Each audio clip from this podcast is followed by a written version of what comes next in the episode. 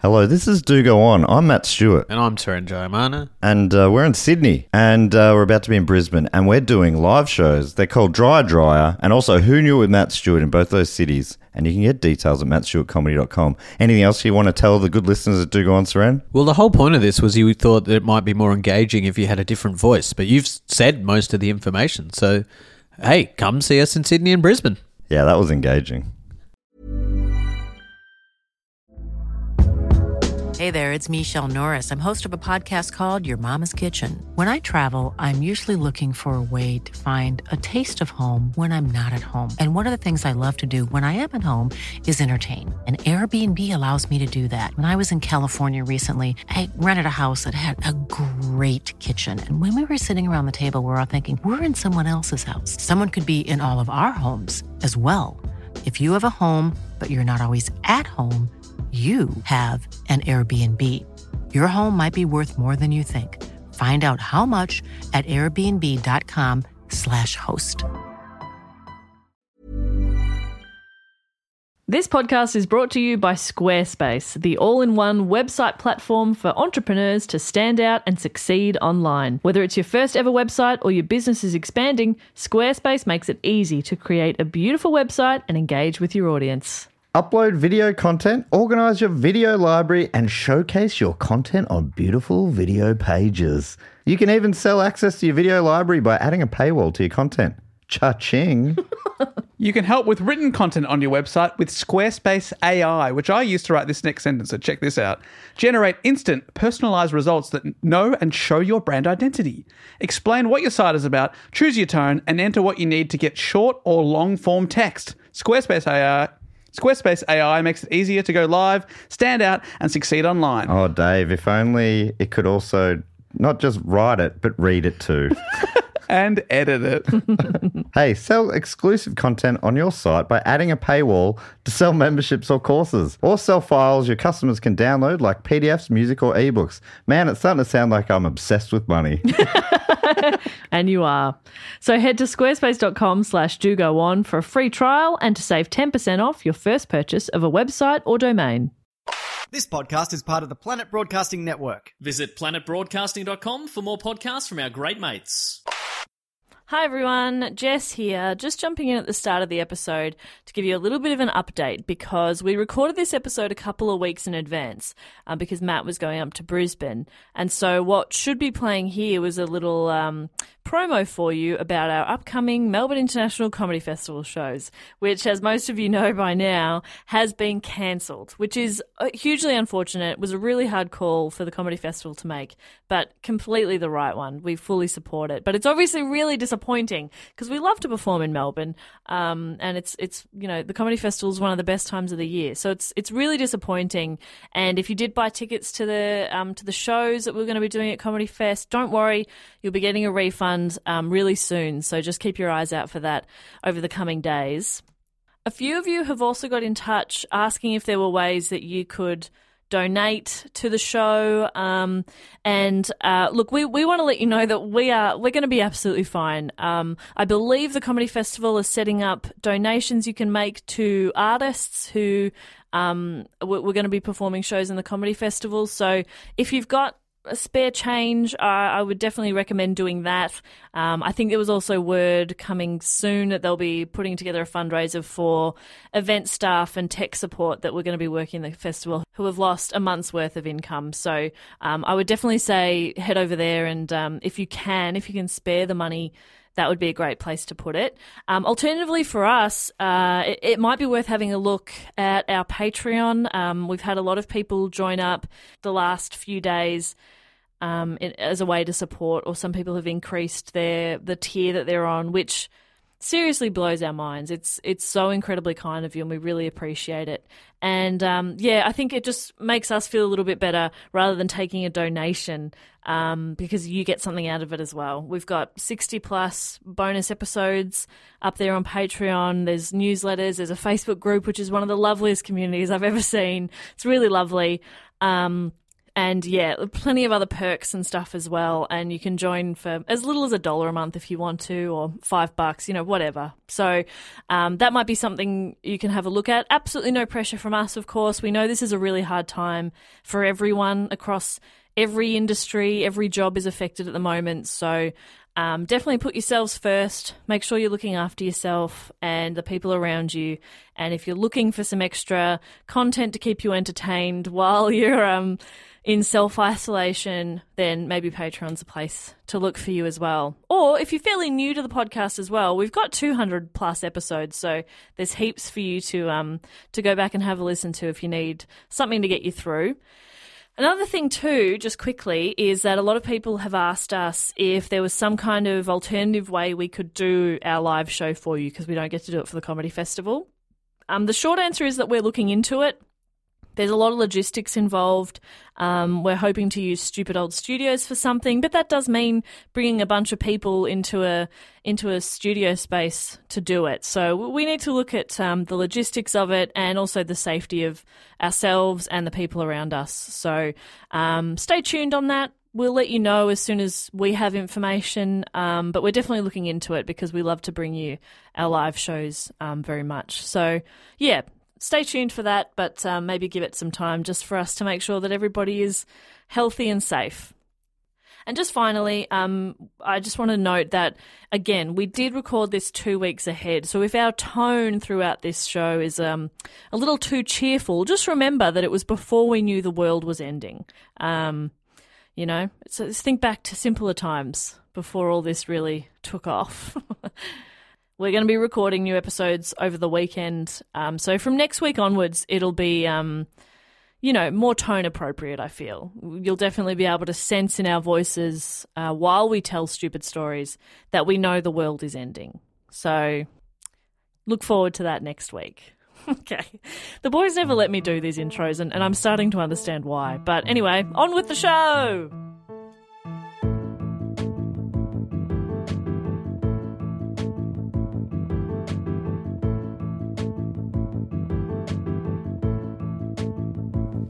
Hello and welcome to another episode of Do Go On. My name is Dave Warnicky, and as always, I'm here with Jess Perkins and Matt Stewart. Yes! Oh, it's, it's time. To, the, the worm has turned, if that's what that's saying. The means. worm has turned, and I am the worm. Well, the worm was just looking at me begging with their eyes when you said first. I'm so glad you picked up on what I was Yes, you were telepathically like- yelling at you. I was just hearing, say it, you fuckhead. Accurate. Hello, Dave. Hello, Matt. Hello, Jess. Hello, Dave. Hello, both of you, equal favourites of mine. I'm Hmm. yeah, same to you. I equally favour you both. Uh, but it's great to be catching up with you. I am up in Brisbane. Am I or am I back? No, I'm in Brisbane. Where am I? No, you're back. I'm back. I've just got back. Have I? This is the 18th. No, I'm still in Brisbane. Are you? I'm having a great time Oh, up yeah, here you're still in the Brisbane. sunshine. Is it nice? You having a good time? Oh, it's so lovely up Do you here. miss us? yes, every day. It's so good to be catching up with you Thank you. here via satellite link. I'd love it if we could do that. Then we could just do it from our home. Oh, so well, we good. have like, would it be video? Like, we'd be on the big screen? Um, I'd prefer not because if I was at home, I probably wouldn't have pants on. Oh, I thought you mean you didn't want to look at me. That's what you, I'd prefer you weren't there, actually. if Just you a don't small mind, if you don't screen. mind that I don't have pants on, then sure, screens away. Well, Oh, could no. you just point the camera above the waist? No. Because whenever we're on tour, you guys get to walk around with nothing on. Oh, I wouldn't tell you that you have to put clothes on. That's true. All right. Well, Wait, we don't walk around with nothing on. Well, I do. Dave will have just his jocks on. Well, I mean, have a a t-shirt on. and I you'll haven't come out in a towel. Yeah. from the shower. I can see your nips. I love that. You're like, we don't have, we don't work around with nothing on. Well, except for when we're forking from the shower. Then, yes. Then I've got nothing on. All right, I'm going to hold you to that next time. Oh, Um, don't hold him while he's wet. David, please. We're trying to do a serious podcast yes, show here. come All on. right. Well, what is this show, Matt? Well, this show is all about learning, laughing, living, and trying to not do much lamenting. It's all about different things from history. It can be anything. And we never know. Well, two of the three of us don't ever know. And this week, the two of the three of us Oh, is David and I. and the one of the three of us who does know is Jess. As soon as the She's- two of the three gets in, we always get confused. but he does it every time. We um, so one of the three of us always does uh, research on a topic. And This week, Jess has done that research. Dave and I don't know what the topic is. We're champing at the bit to find out what Hmm. it is. I'm chomping at the bit. Is that I think it's interchangeable. I believe. okay? And uh, to get us on the topic, Jess is going to ask a question right now that goes like this.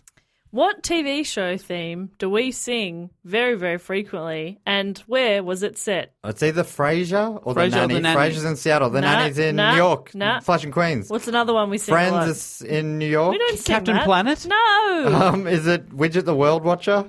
That I don't know where that Theme is. from Hawaii Five O. We- Da, da, da, da, da, da, Is that the theme from- da, da. Yeah, love it. Sick. One of Have the you ever all-time heard? greats. There's a um, is it Radio Birdman and a, a legendary Aussie punk band do a great cover of that. So good. Matt, think of your favorite TV dad. Um, uh, Sandy Cohen, mate. oh, the OC. We go into the o- in Newport, Yeah, not far, I believe. Orange County. Orange County. Orange County. Bloody hell, the OC. I Because think I just wanted, I needed to ask a vague question because I didn't want to give anything away. Oh, so we're not talking about the OC. But it- it's set in. uh, are, are we talking The about OC. Chino? Hey, Chino.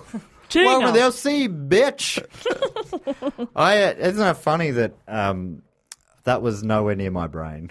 My favorite that's TV crazy. dad. I've not li- I've not seen that show in so long. But you have talked about him recently as your favorite TV dad. You I talk- just think it's funny, isn't it? Not funny. It is Isn't funny, but not he's also funny? he's also a good TV dad. He is a great. Oh, Sandy Cohen. He taught me how to smear a bagel. What are you talking about? Smearing a bagel, Dave. he taught one day was like one of the early bonding moment, father son bonding moments that he had with Ryan, Mm. where he goes, "Ugh, "Let me show you how to." No, he's like, "You're doing that bagel all wrong. This is how you smear a bagel with cream cheese. You smear it." Did he actually say that? I, I mean, I don't know. That's how I remember Do they it. have a script supervisor on that show? What do you mean? That's like that's a beautiful father son That's moment. a beautiful moment. Why are you fucking with it, man? You know, there's the mo- big moments for a father and son. You know, teaching him to ride a bike, teaching him to shave, teaching him to smear. It's gotta- on the same, Dave. Yeah, they're very similar. The It's a shaving rite of and the passage. smearing. I'm just jealous that I was never taught to smear. I was taught Smear your I- face. I was taught to sh- shave a bagel, but Yeah, well, And to smear my face. oh, that I've sh- oh, it didn't work. explains the beard. He's- I can't shave it off. I smeared this on. It's made of salmon. okay, well, to um, to to get us to Oh. set the scene, I'll ex- it'll it'll oh wow, this is fascinating. I don't think we've ever done a topic like this where you Well- haven't told us anything. Love it. well, yeah, I just I'm can't. sitting on the edge of my seat. I can't. I don't want to give anything away, Love so that. we'll just. But we'll- you're going to eventually, right? We get to the end of like two hours of, and uh, that's it. Can't really say more. What, what about were you that. talking about? What was it? Oh, it was inside you all along. Oh, Sandy Cohen. Yes. So uh, this is an excerpt. She going to give us the talk? Yeah, I'm going to teach. No, Al's already done that, basically. Well, no. Anyway, it doesn't matter. Um, this is a. Um, I'm going to start you off with a, an excerpt from a book about this topic. Okay. Southern California is a place of many identities. There's the bustling area of Hollywood where movie deals are made over $500 lunches. There's Manhattan Beach, where college students both live and commute to nearby colleges or downtown. There are the inner cities, where residents live behind barred windows, fighting to survive amidst flying bullets and circling helicopters. Don't know why helicopters are deadly. Um, California is a land of haves and have nots, and this is seen most starkly in the upper middle class enclave of Irvine, 45 miles south of Los Angeles. It's like the tale of one city. Irvine, sometimes called the Land of Oz. Oh. is a city known for its seeming perfection, with its pristine, clean streets and manicured lawns. The community is known for its excellent schools, and the average home price in Irvine is $780,000. It's a wealthy area. Kelly Peters was a 49 year old mother who worked as a volunteer director of the after school classroom enrichment program, also known as ACE. After school, sorry, I said afternoon, after school classroom enrichment. Love that. And what's her name? Kelly Peters. Okay, Kelly.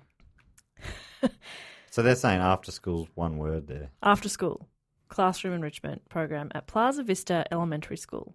Described by her friends Plaza Vista. That's so bad. Plaza Vista. Plaza Vista. it's- That's that's someone who's uh, really trying to sell it. I'm guessing it was a dump at first. and They're like, let's really zhuzh it up. Yeah. it's a plaza. It's a vista. It's both. just panicked. Described by her friends as an Earth Mother hippie beach girl who was hardworking and goes with the flow, Kelly had quit her job as a mortgage broker to look after her daughter, Sydney. Classic hippie mother of the earth job, mortgage I broker. know. Let me just uh, close this deal. and then uh, peace. Uh, Kelly and her husband Bill had struggled to fall pregnant, so when they finally did, Kelly's priorities completely narrowed. And although she tried to go to- back to work when Sydney started preschool, Bill could see how miserable it was making Kelly, so they decided to live off one wage so that Kelly could spend as much time as, with Sydney as possible. Um, although they were living in Irvine, a very wealthy area, Kelly had grown up in a middle class family from Reno, Nevada, and had moved. Oh, the biggest little city in the world. That's their tagline. Yeah, right. the biggest little city. Yeah. that's cute as shit. Um, they her family had moved uh, to the San Gabriel Valley in California when she was little. Um, Kelly and Bill weren't one of the rich couples living in the expensive houses. They rented a small apartment, but they liked living in Irvine for the safety and- and the community and for the good schools for their daughter, Sydney. Nothing particularly interesting happening here just yet. Okay. What's this building towards, Matt? What's she building in there? Um, Kelly had started volunteering at Sydney School when Sydney was in kindergarten, um, when the teacher had asked if any parents were free to come in and help out. All the kids absolutely loved her, and Kelly loved volunteering and helping out around the school. It wasn't long before she was asked to run for the secretary position in the PTA, which isn't really something we have here, the Parent Teacher Association. Do we? No. I don't I know. don't think so. No. I mean, sometimes there's a school council. Yeah. Yeah, I guess maybe it's Is kind maybe of similar. parents and friends rem- rings a bell? Is that something? I don't know. Is that just when you just hung out with your parents and some friends? I don't. I don't know. That's just a phrase I remember. I don't know if that's. From films, the PTA seems a bit intense. Also, Right. it's kind of funny that you have to run for the position like a political campaign. That's wild. Yeah, that's real weird. Um, so yeah, she just liked volunteering, and people were like come and join the PTA, and she she won, and she um, got the position as a secretary. She took her role very seriously. Um, not that she was serious in nature, but because she'd agreed to do a job, so she just got it done. She's just that kind of person. She just liked helping. And of course, the school community loved her. She was involved in everything and always said yes to helping with anything, even agreeing to coach her daughter's soccer team despite not knowing the rules of soccer. Um, Uh, just throw it. Just throw it. Apparently, another Throw another mum because there was no there was no coach, and so another mum was like, um, "Why don't you and I just coach it together?" And Kelly kind of thought like, "Well, I mean, she probably knows what she's doing. I'll help out." And the, the other mum had the same thought, so they're both like, "Well, she'll she'll handle it, and I don't know, I'll get the oranges." But neither of them knew anything. Um, Kelly also helped out with the DARE program, which was Drug Abuse Resistance Education, um, which obviously aimed to educate kids on the dangers of drugs. That might be important. Okay. It's going to be a truth or dare thing. Oh, I love Truth or Ah. Dare. yeah. Um, truth. The ACE after school program that Kelly volunteered at offered classes in cooking, art, um, various sports. Teachers and parents volunteered um, watching the kids during these activities, and Kelly's daughter had taken a real liking to art classes. And in classic Kelly fashion, she just liked being around her daughter. Oh, that is classic Kelly. So Kelly, She's just working all the time at this thing. yeah, she's just she's just very involved in This the school thing- community. that I call life. Yeah, Dave, I call it the PTA. open your eyes. We call it the Open PT your third life. eye. That's what Christine would do. Squeegee that third eye. Who the fuck is Christine? Kelly? Kelly, damn it. She's a hippie mum. Hippie down to earth mother. Yeah, they, but she believe in the third eye thing, wouldn't she? Kelly She'd or also Oh, Christine? she'd also uh, believe in uh, refinancing your mortgage. Yeah, and she can get you a good deal. Um, on February 16th, 2011, Kelly was, as usual, overseeing the ACE program, and on this day, she was keeping an eye on the karate class whose teacher was running late. Why'd you laugh at ACE program? Did I? I'm not- Oh, you think it's something else. No, we just looked at each other like 2011, not that long ago. Yeah, it's fairly recent. what's what's going on? No, it's building towards something Matt and I are like. And I'm really nervous about saying anything bad because people eventually hear this on YouTube and like, you were joking about that topic. Yeah. No, we don't know what it I is. know. I think she's uh, either going to do something bad, Disappear. some background, something will come out, and it, she's not as squeaky clean, or She was always yeah. She was deep yeah, undercover. She or was a something Russian bad will happen to spy. her, which is what I'm worried about. Um, well, Um, a school. ad- Uh, so she was. So the karate teacher is running a bit late. Kelly's just keeping an eye on the class. Right, she doesn't know anything about karate. She's Nah. still taking the black belts through their motions. She's- she just wings and everything. she's nailing it. yeah, she's throwing soccer balls at them. It's crazy. A school administrator came to find Kelly, saying a police officer was here to see her. Uh-oh. Kelly's husband Bill was always traveling for work. He was a, a he worked in the wine industry. He was a wine salesman, so he's always traveling. And she had this sinking feeling that something had happened. So she was really worried. So she runs to the front desk of the school, where a police officer named Charles Shaver was waiting for her. Shaver, amazing. Great. Shaver was a 40 years old, um, a sniper on the Irvine Police SWAT team, and a former NCIS investigator with the Marines. Holy shit. a very didn't- experienced officer. Really? Why is a sniper coming to meet with I you? don't though? know. Well, he, mi- it might have been like former because he was just kind of d- just doing his job that day. Just Hey, just a heads up. I'm here to take you out. Um, but Run. I just, yeah, I don't want to make it uh, unfair. So Yeah. anyway, when you see a red dot on you, run, run. but also So- don't bother. This is a former NCIS guy. So He's Yeah. a real Anthony DiNozzo. Um, he assured Kelly that it wasn't about her husband, and he asked her to come with him out into the school parking lot. Earlier that day, at 1:15 p.m., a call had been made to the police about someone driving erratically in the school car park. The caller had said, "I was calling because uh, my daughter's a student at Plaza Vista Elementary School, and uh, I'm concerned one of the parent volunteers may be under uh, the influence or uh, using drugs." I was, uh, I just had to go over to the school, and uh, I saw the car driving very erratically. The caller said he had seen drugs in the car and he knew the name of the driver, Kelly. He knew the type of car, which was a PT Cruiser, and he even knew the license plate and what was written on the frame, which says only for the groovy. wow, that's so specific. That is, yeah. Like, the license plate's plenty, mate. Yeah, but also the frame says this, and I saw drugs, and, And um, uh, there's only uh, about a quarter of a tank left in the in the, in the engine, so uh, they'll need to fill up pretty soon. you know what those PT Cruisers are like? Yeah. They're, real, they're real guzzlers. oh yeah. Fuel anyway. economy on those no good. Anyway, I gotta go. Uh, love anonymous. Beep, beep. Love anonymous. She's being set up. So as they walked out to Kelly's car, Officer Shaver told her about the call. She said it was impossible. She'd already parked and was inside when the call had been made at 1.15. He asked if she had anything in the car she shouldn't have, and she said no. He asked if he could search the car, and she said of course.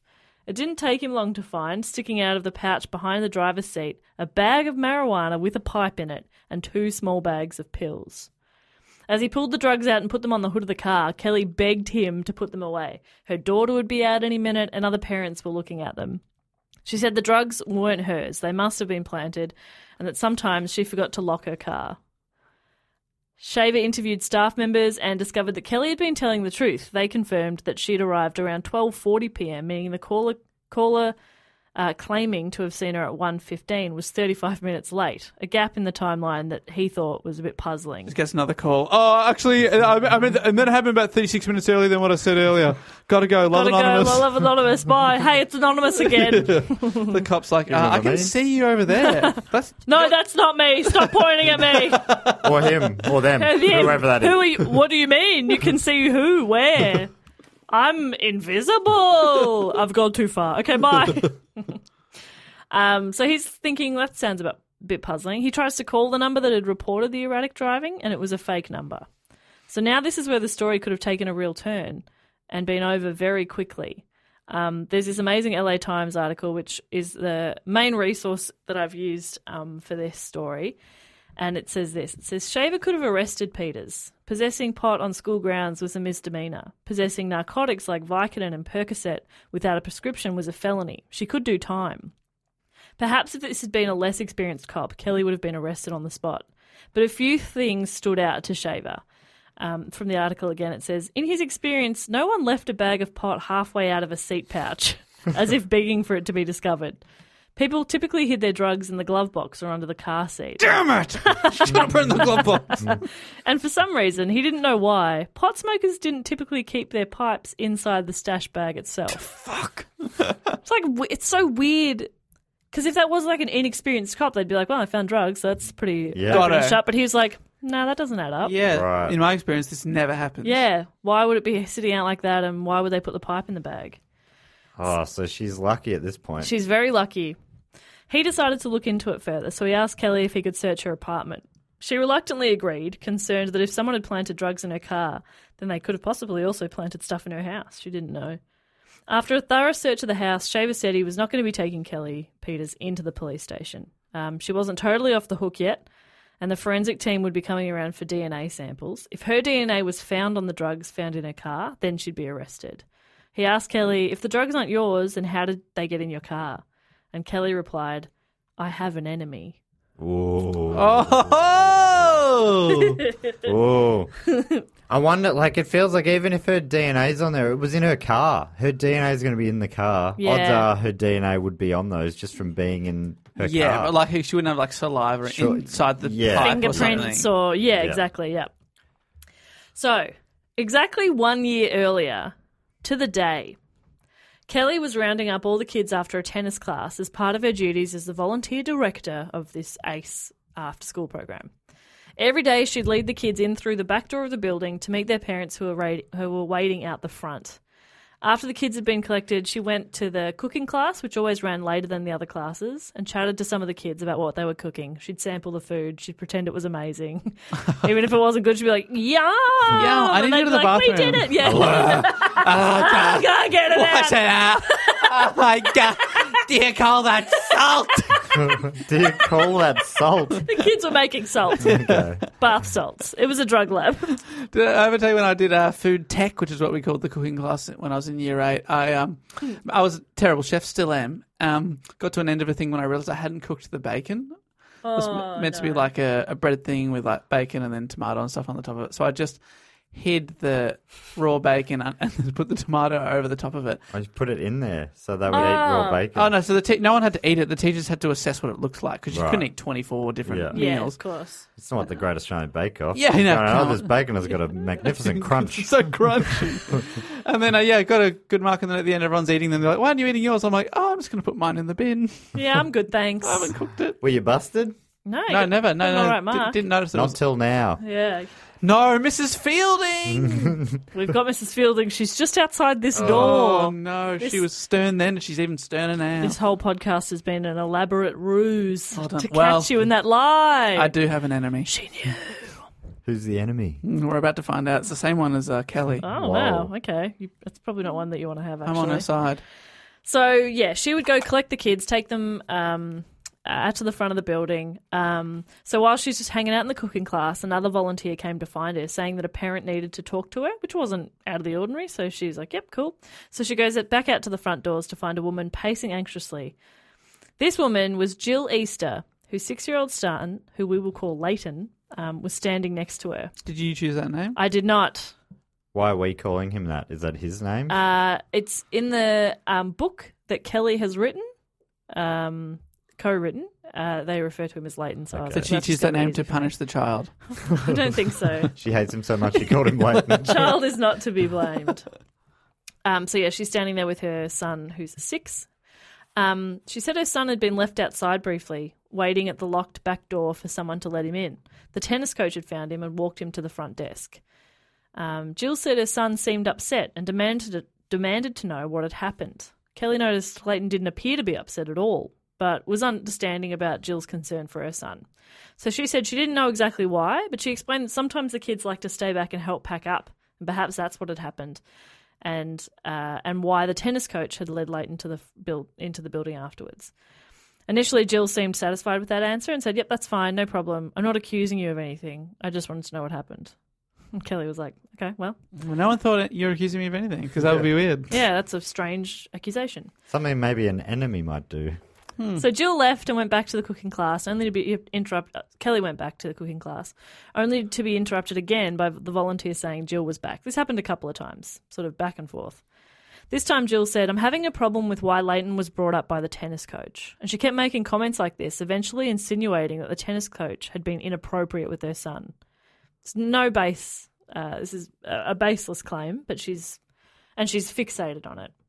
Um, she said her son had been standing outside alone, crying for 20 minutes. Kelly explained that that didn't sound right. Class ended at 2:30. Kelly waited for the kids to line up until 2:35, and the tennis coach has to leave by 2:40 to get to his next class on time. So Leighton could have only been waiting for maybe 5 minutes. Kelly explained that the, that the boy had been slow to line up um, that he tended to take his time, um, and it wasn't unusual. A lot of the kids were sort of pretty casual about it. This conversation went on for ages, and when Kelly finally walked away from Jill, she heard Jill say, How do you sleep at night? And then yell, I'll get you. Wait, what's happening? Jill, what are you talking about? Wait, I'm so confused now. So J- why it feels like she's Isn't there beef with the tennis coach?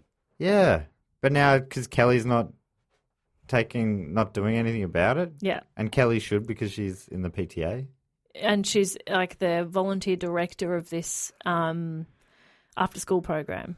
Wow, So she's, she's gonna saying, get her for this. oh, "Yeah, That's How do you escalated sleep quickly. at night? I'll get you." Yeah, right. But the kid, this whole time, not upset. so he's Leighton. He's a tennis player. That's why they've called him Leighton because the, Ah, yes, the great Australian tennis player, Leighton. Hewitt. Of course. That That's the only Leighton I've ever come across. Little Little, Leighton. It's a great name. Leighton. Little Leighton. Yeah. Only with little at the top. Yeah, it's his rapper Leighton. name. Leighton. Little Leights. Leighton. Seems weirder the more you say it. No. Leighton. Leighton. And for some reason, there's a double L there. Yeah. Leighton. La la Leighton. La- la- Leighton. La la Leighton. So a little bit about uh, this woman, Jill Easter. Jill was an attorney, a graduate of Berkeley Law, a fact she displayed on her car license plate. Because that's pretty hot. That's a prestigious place, Yeah, right? yeah, Berkeley, yeah. right? And is Jill, that's her real name? Uh, yes, Because I don't want to. I don't, I don't want to talk too disparagingly about this lady in case she destroys my life as well. Exactly. Yeah. No, there's going to be a lot of alleged loose through this because she definitely does feel like someone who would go after you. Anyway, La la litigious. Allegedly, Allegedly, yes. um, so Jill had quit her um, her practice to become a stay at home mum in Irvine, and by appearances, her daily routine was unexceptional: playdates at the community pool, sushi with girlfriends, hair salon, Starbucks, yoga. Holy shit. She sounds like, apart from Starbucks being ordinary coffee, that sounds like a great. Such a good day. that sounds like a montage of someone having fun. I also don't know why Starbucks is bad coffee, but I, I know that I should say that it is. Because it's, I've had one and it was fine. but people say it's awful. And I don't want to sound like I'm, like I, you've told me it's bad. Don't dob me in. But yeah, it's pretty shit. But also, we're Melbourne fucking snobs. What, you, you said we there. I'm a Melbourne snob. Thank you. I don't drink the filthy, filthy stuff. I'm not a slave to the bean. I, for one, bow down to my bean overlords. I haven't had a, I haven't had a, a bean juice in a little while. Really? Why You're- not? you're Why off the not? bean. Why would you deprive yourself of the best thing that happens in my day? I just need to find the right time to have it to Morning. to harness that power. Yeah, is morning not the, that's the usual time? Yeah, but I just uh, I haven't never get around to doing it at the you know. I You have so little energy, you can't even get the, Yeah. the extra I energy. think you need the coffee. Oh, Have a coffee, then you'll have energy to get a coffee. okay.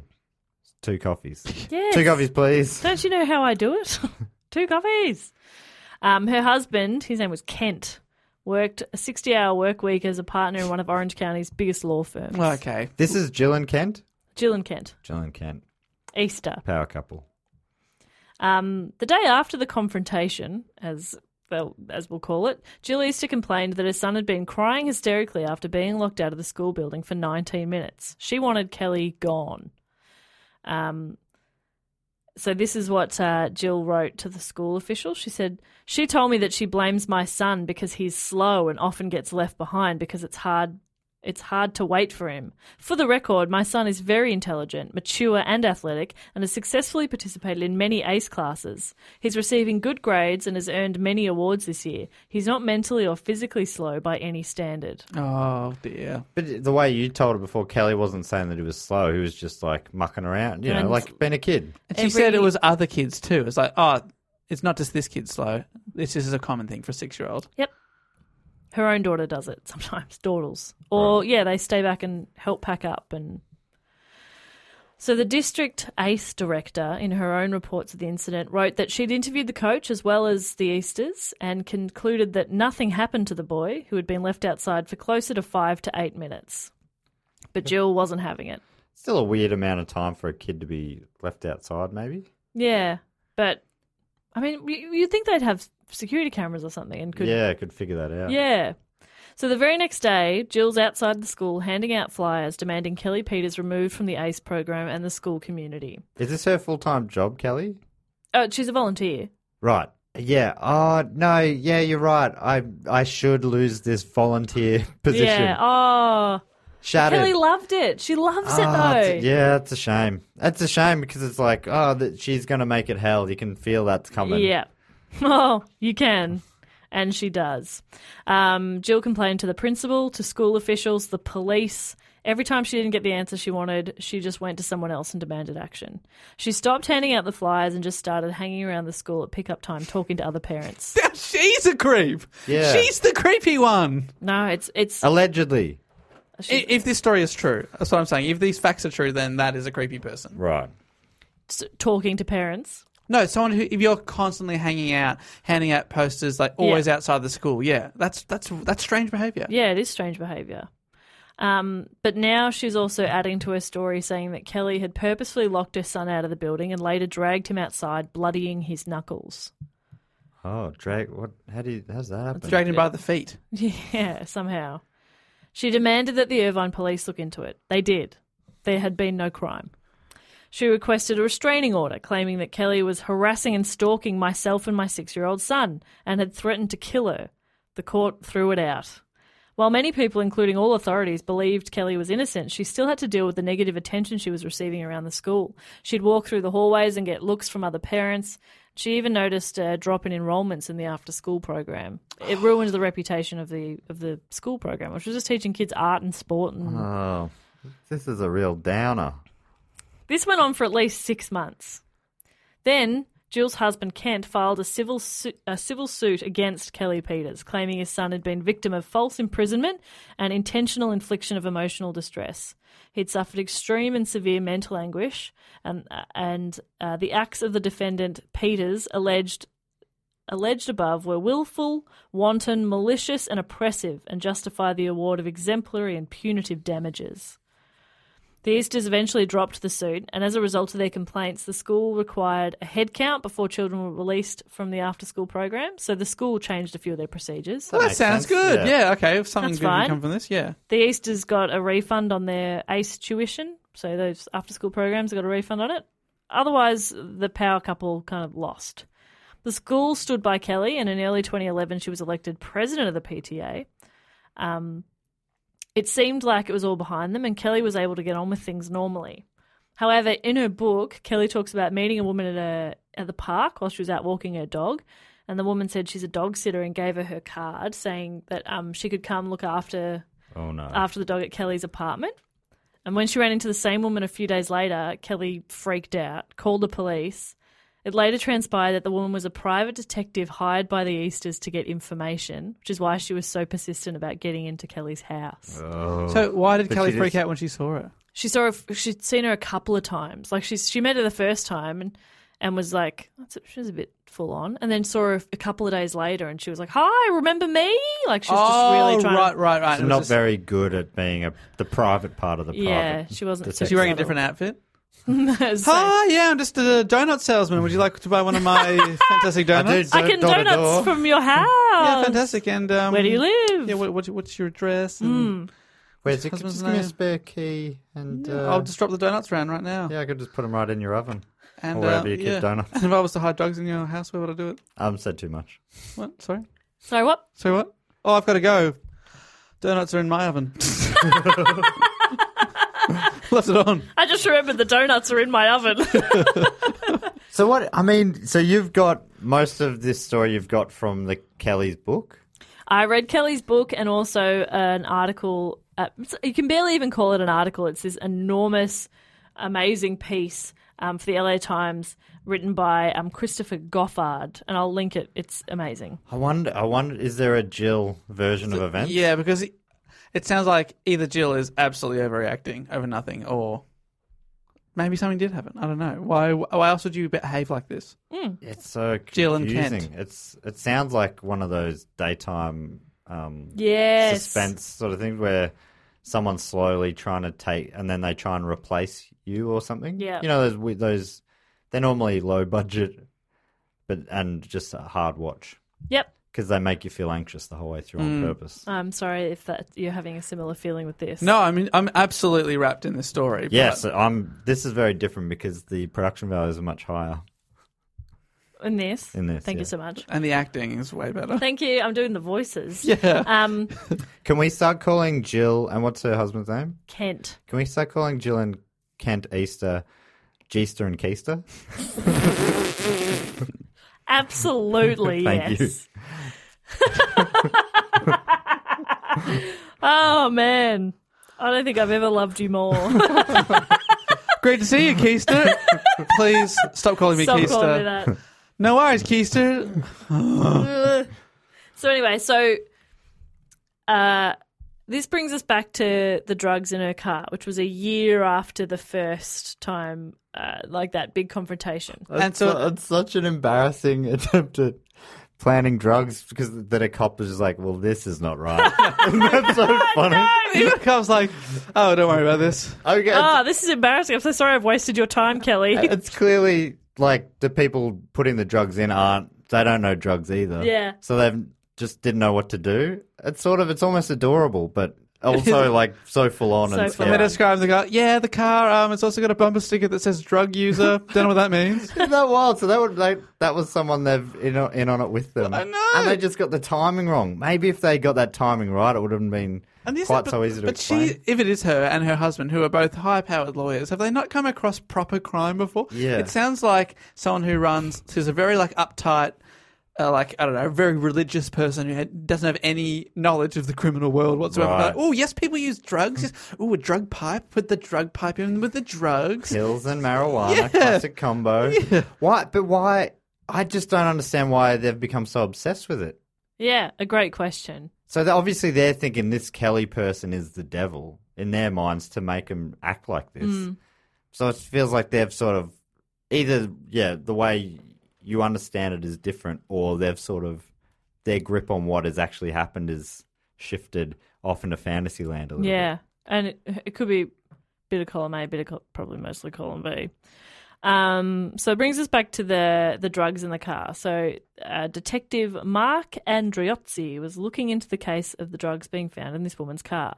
To him, Kelly seemed genuinely frightened and doubted that she was guilty.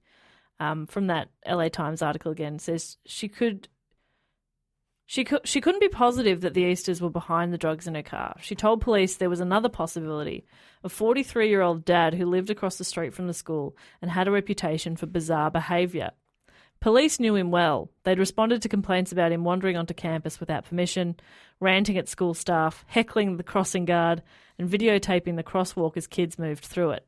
At least once, he'd shown up in a Batman costume, masked and caped, to pick up his son. So it's also just Oh, an it's- embarrassing dad. bit. The biggest crime of all. Dad, why are you in a Batman costume? and depending on the age of the kids, maybe they'd be like, "This is sick." Yeah. Oh, your dad's Batman. yeah, it would be so sick and then so Very mortifying. quickly, one Oh, summer holidays goes by. So quick. I was in, your rub hero in. last year. Yeah. No, And now they're Dad. getting eggs thrown. He made parents nervous. Peters had felt sorry for him. Kelly felt sorry for him. But now she recalled how he'd wanted her PTA job, how he'd even asked her for copies of the bylaws. Maybe he'd studied them and knew that drug possession would disqualify her from her position. He would, like, usurp her as the new PTA She's king. just got potentially two enemies. This person who sounds like she's very lovely and couldn't do. She's volunteer. I mean, it's a volunteer job. know. Who's fighting so hard for that? That's so I must weird. sound like such a piece of shit. Why are you doing something for no money? You, as soon as someone made the job a little bit hard, you were like, okay, I'll go. Bye. Oh, great. You, I don't want to do this role. Fine, fine, fine. Fine, fine, fine, fine, bye. No, that's true. And I forget that, you know, I, I do plenty of things that don't get paid that I'm passionate about. So it- obviously I, I get it, but it just sort of feels like now that I know that something bad enough has happened, that you're telling me about it on a podcast, Mm. which is, you know, the sign that something's gone down. it was being talked about on a podcast. Yeah. That just makes me think it. I don't think this job is worth it. No. But who in their right mind thinks they're going to get elected to the PTA after they've been, then people know they film kids on a crosswalk? How does he get away with that? I've no idea. So he lives across the road. There's no way you're being elected, mate. Yeah. No way. who knows what he what his intentions were Yeah. but regardless it It's not a good look. no and also you should have just that tiny little bit you should have just a little bit of self awareness to go, oh, that seems a bit weird. I'm doesn't it?" assuming it's it's him filming his kid crossing Probably, over. probably. But, But, they'd like to all the other parents and In their amongst kids, that- amongst it, they'd be like, "This is weird, bro." yeah, totally. Guys, I'm just filming a scene for my new Batman film. I'm Batman. I'm Batman. I want to be PTA. In my king. mind, he's constantly dressed as Batman. Yeah. Imagine Batman on the toilet. That'd be a real nightmare. is it pants or is it all one? So it's all one. How do you get out of it? Oh, he, surely he's got like a little flap. Do you ever see his legs? yeah, Y- yeah. What do you mean? Well, I can't do we picture see his his legs? pants. rubber. He's Picture got the like, rubbery chest flap. thing. Yeah, I reckon he's got a flap. Yeah, like Bad Long flap. John's. Poop Poop flap. flap. Poop shoot. Ooh, He'd probably have a high tech gizmo that would just like turn it into gold or something. Yeah, probably. That's how he's so rich. Yeah, it turns his shit into gold. Anyway, so yeah, the cops were well aware of this guy because there'd been sort of complaints about him in the past. The um the code for uh so okay, cops had an informal phrase for such people who do not quite meet the requirements of a 5150, the code for an involuntary psychic uh, psychiatric hold.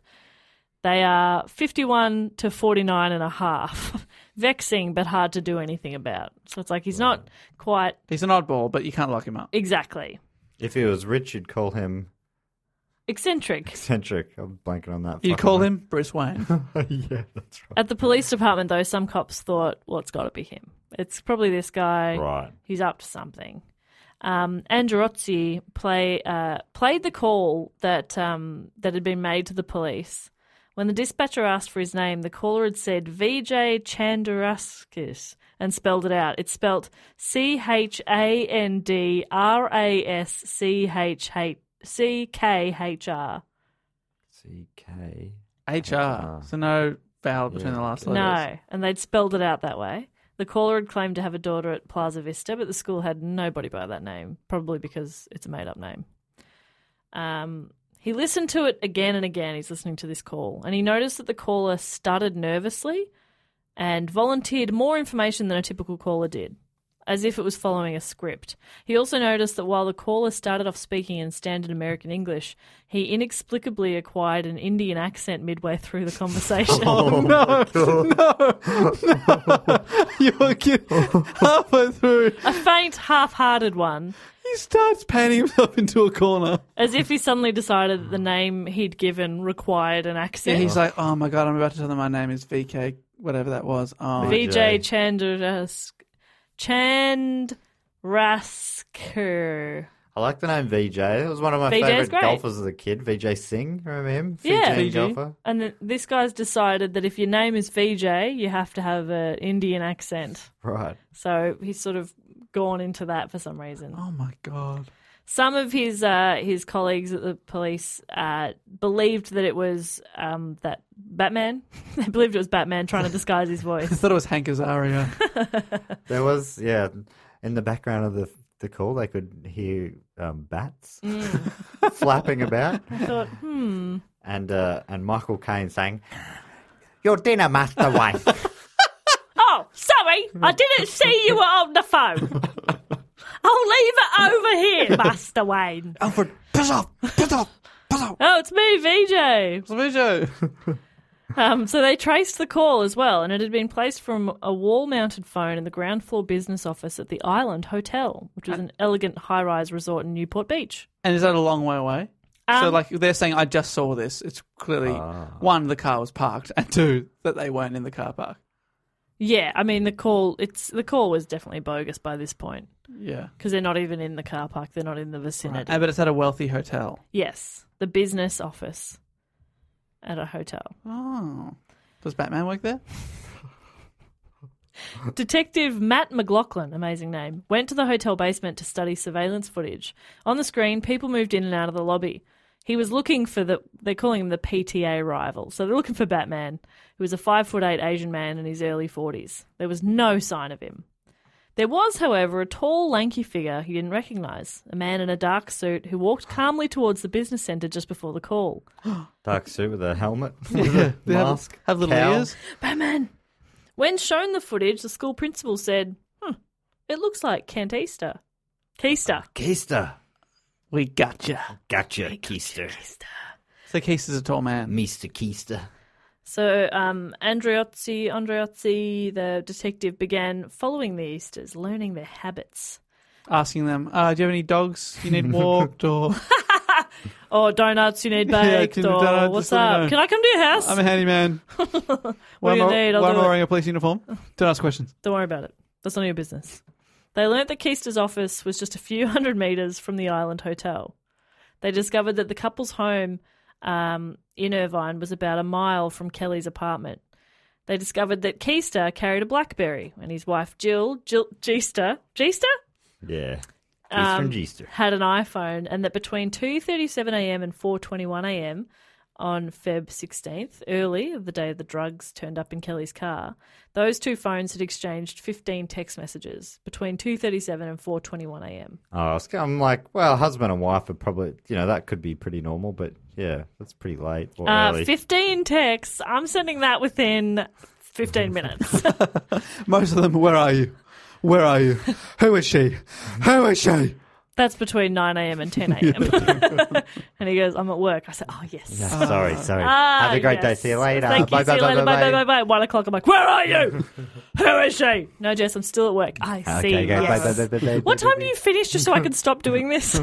Five. Right. Okay. bye. Right, okay. Oh, you work all day. Is that, and you do that how many days a week? Five. Five days. That feels high. That sounds five. like What a way to make That a sounds like he's living. having an affair. yeah, it must be. Five oh one. Who is she? Where are you? It takes a while to get home, Jess. anyway, I'm very confused by this whole work thing.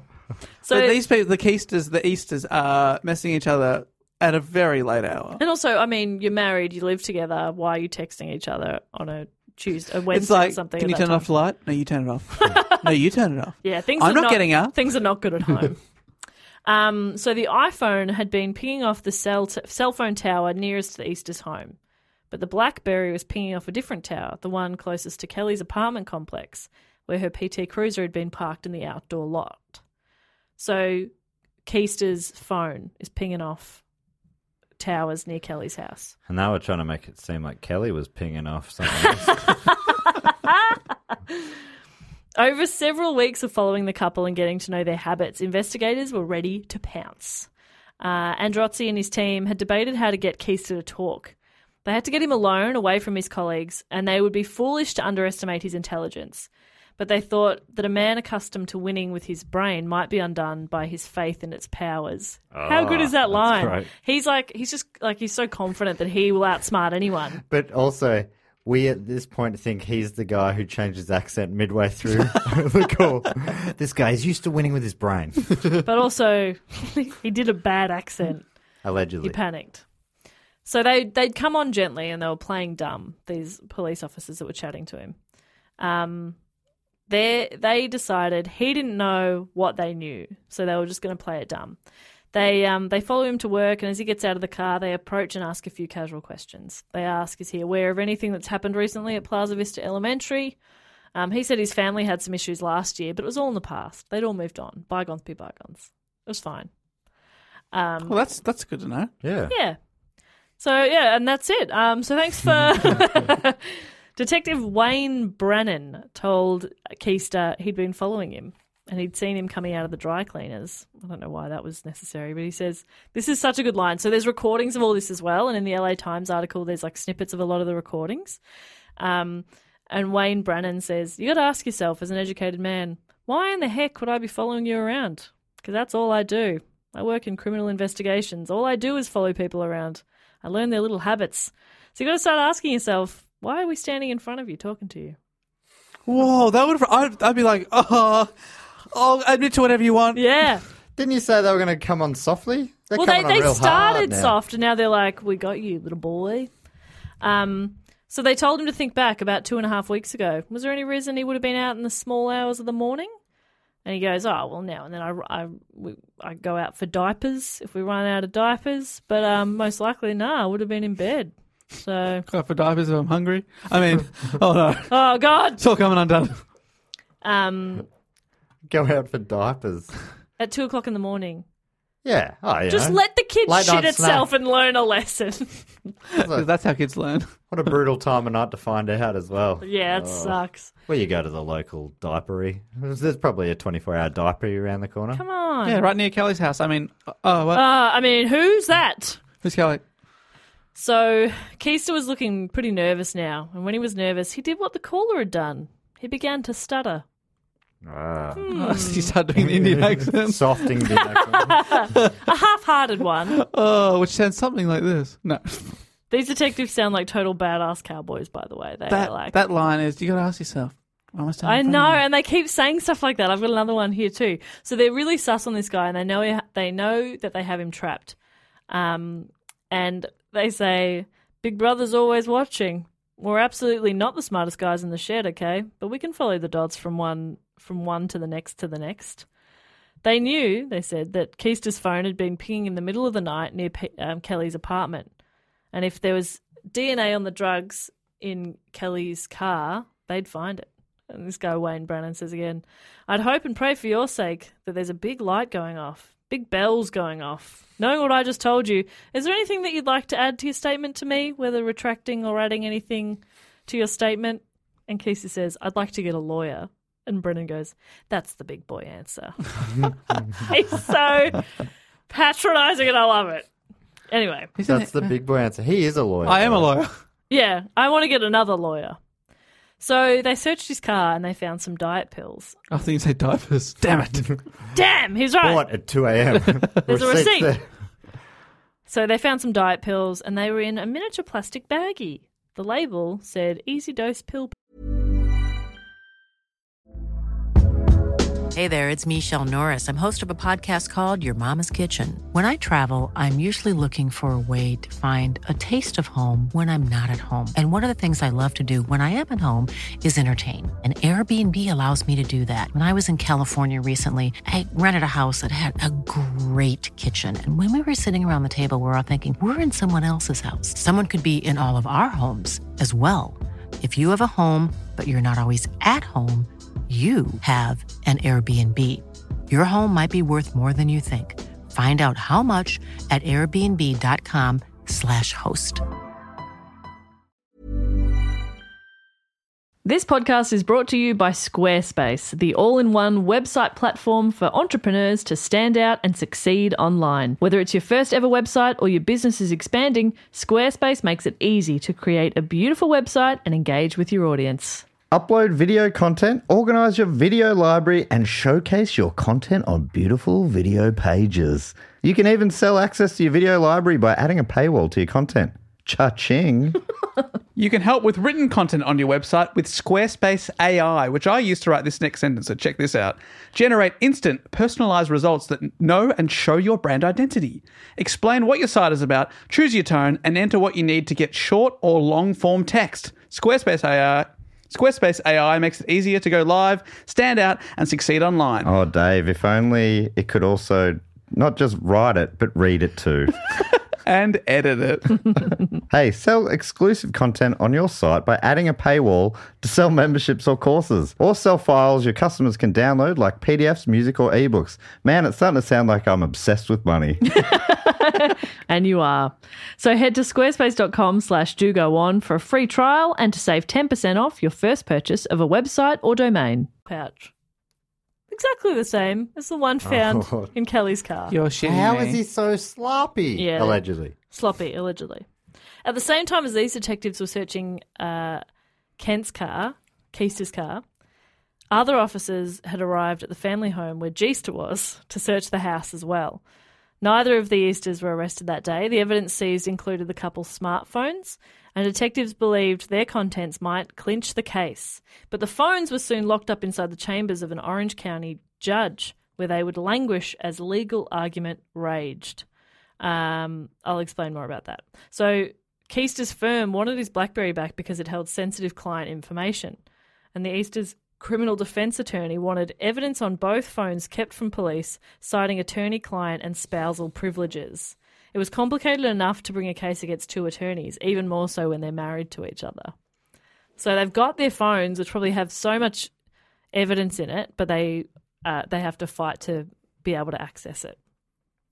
Then another detail emerged, literally walking down the street. Detectives were sitting in an unmarked car waiting to approach the Easter house when a man came strolling up the block and spotted them. He, tick- he took off, holding a phone to his ear. Jill Easter emerged from her house in a negligee, then noticed the cops herself and hurried back inside. Police stopped the man as he pulled away in his pickup truck. His name was Glenn Gomez. He drove a fire engine for the Los Angeles Fire Department Station House, 50 miles north. He was in town to see Jill, who he'd been having an affair with for two and a half years. Holy what? shit. Jill! Jeester! The G-Star. now, Glenn's phone records proved that he wasn't in the area or involved in the in the drug plant. So the police enlisted him to help and got him to wear a wire. What? But he's done Why? nothing wrong. Why is G-Star and Keister, who are, well, I mean, at least G-Star, she's up to stuff. Why is she bringing this attention to herself by, it's by doing the planting of the drugs? It seems so silly, or even making a big deal about any of it. And why is the guy with the wire? Why has he agreed to wear a wire? There's- a great He's question. done nothing wrong. Well, I guess it, it, he he's a fiery, right? Maybe some sort of a, Well, I mean, he didn't. and he's all, he, maybe he's like he feels like he's been busted doing something. I don't know, ma- you know, maybe he's feeling guilty and he's. Some people just like to help the cops. Some people like to wear wires. I'm wearing one right now. Oh, this is a microphone. So Glenn goes and meets Jill um, in a park near her house, and he asks her pretty loose questions about why police were looking into her. And he said it's probably not a smart thing for us to be like talking right now because of what's going on and stuff. And Jill accused him of abandoning her. She says, "I thought that if I ever had some trouble in my life or sadness, that I would have someone to stand beside me, and I don't. It's a hard lesson to learn. I mean, you're married. Yeah. What do you mean you thought you'd have? So- yeah, your husband."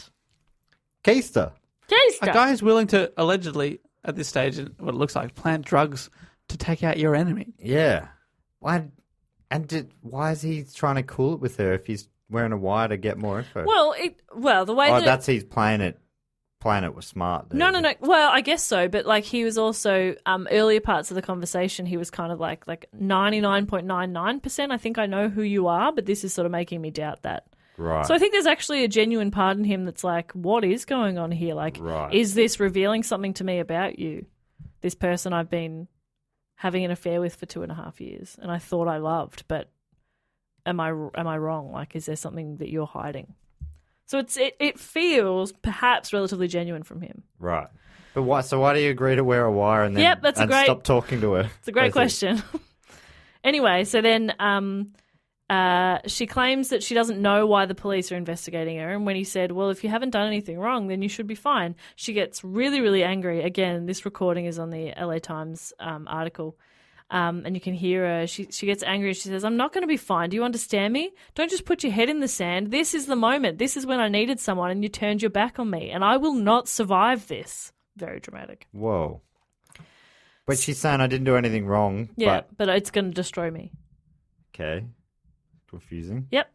So soon after the conversation in the park, um, Glenn, the firefighter, told police they'd broken up and she went crazy, allegedly. It's his words.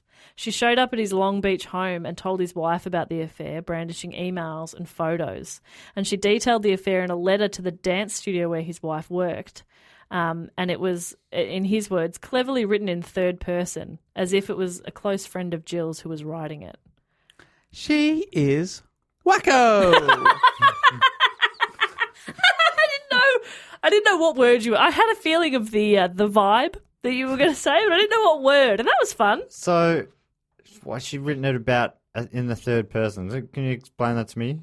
Uh, as if so, she was sort of pretending to be somebody else. I think. Who's breaking the affair? What like Uh, why? I just wanted to let you know that, that Jill's having an affair, or With- she's trying to protect. she sent it to his wife's Yeah. work, saying like your husband's having an affair with this woman. Or- so she's a- outing herself. Well, she turned up at the house and showed the wife emails and stuff. That's strange. So I don't. I don't fully So understand. why send the, letter third, too? Yeah, And the third person thing No. seems strange. It doesn't make sense. It does not make sense. In March of 2011, police detective Mark Andrew, Andriozzi called Kelly Peters um, and said the department now had strong evidence that the drugs had been planted, as she had insisted all along.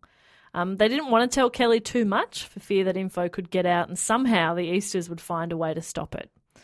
Um, but what they had found was that Jill Easter's DNA was on the pot pipe and the Vicodin pills, though not on the Percocet. Kent Easter's DNA was on all of it. Oh, Kent. Kent. Does he know about Jester's affair? Uh, uh, not sure at this stage. Right. Unfortunately, though, police had to jump through a lot of hoops in order to be able to look into any of the couple's phone history, like I mentioned before.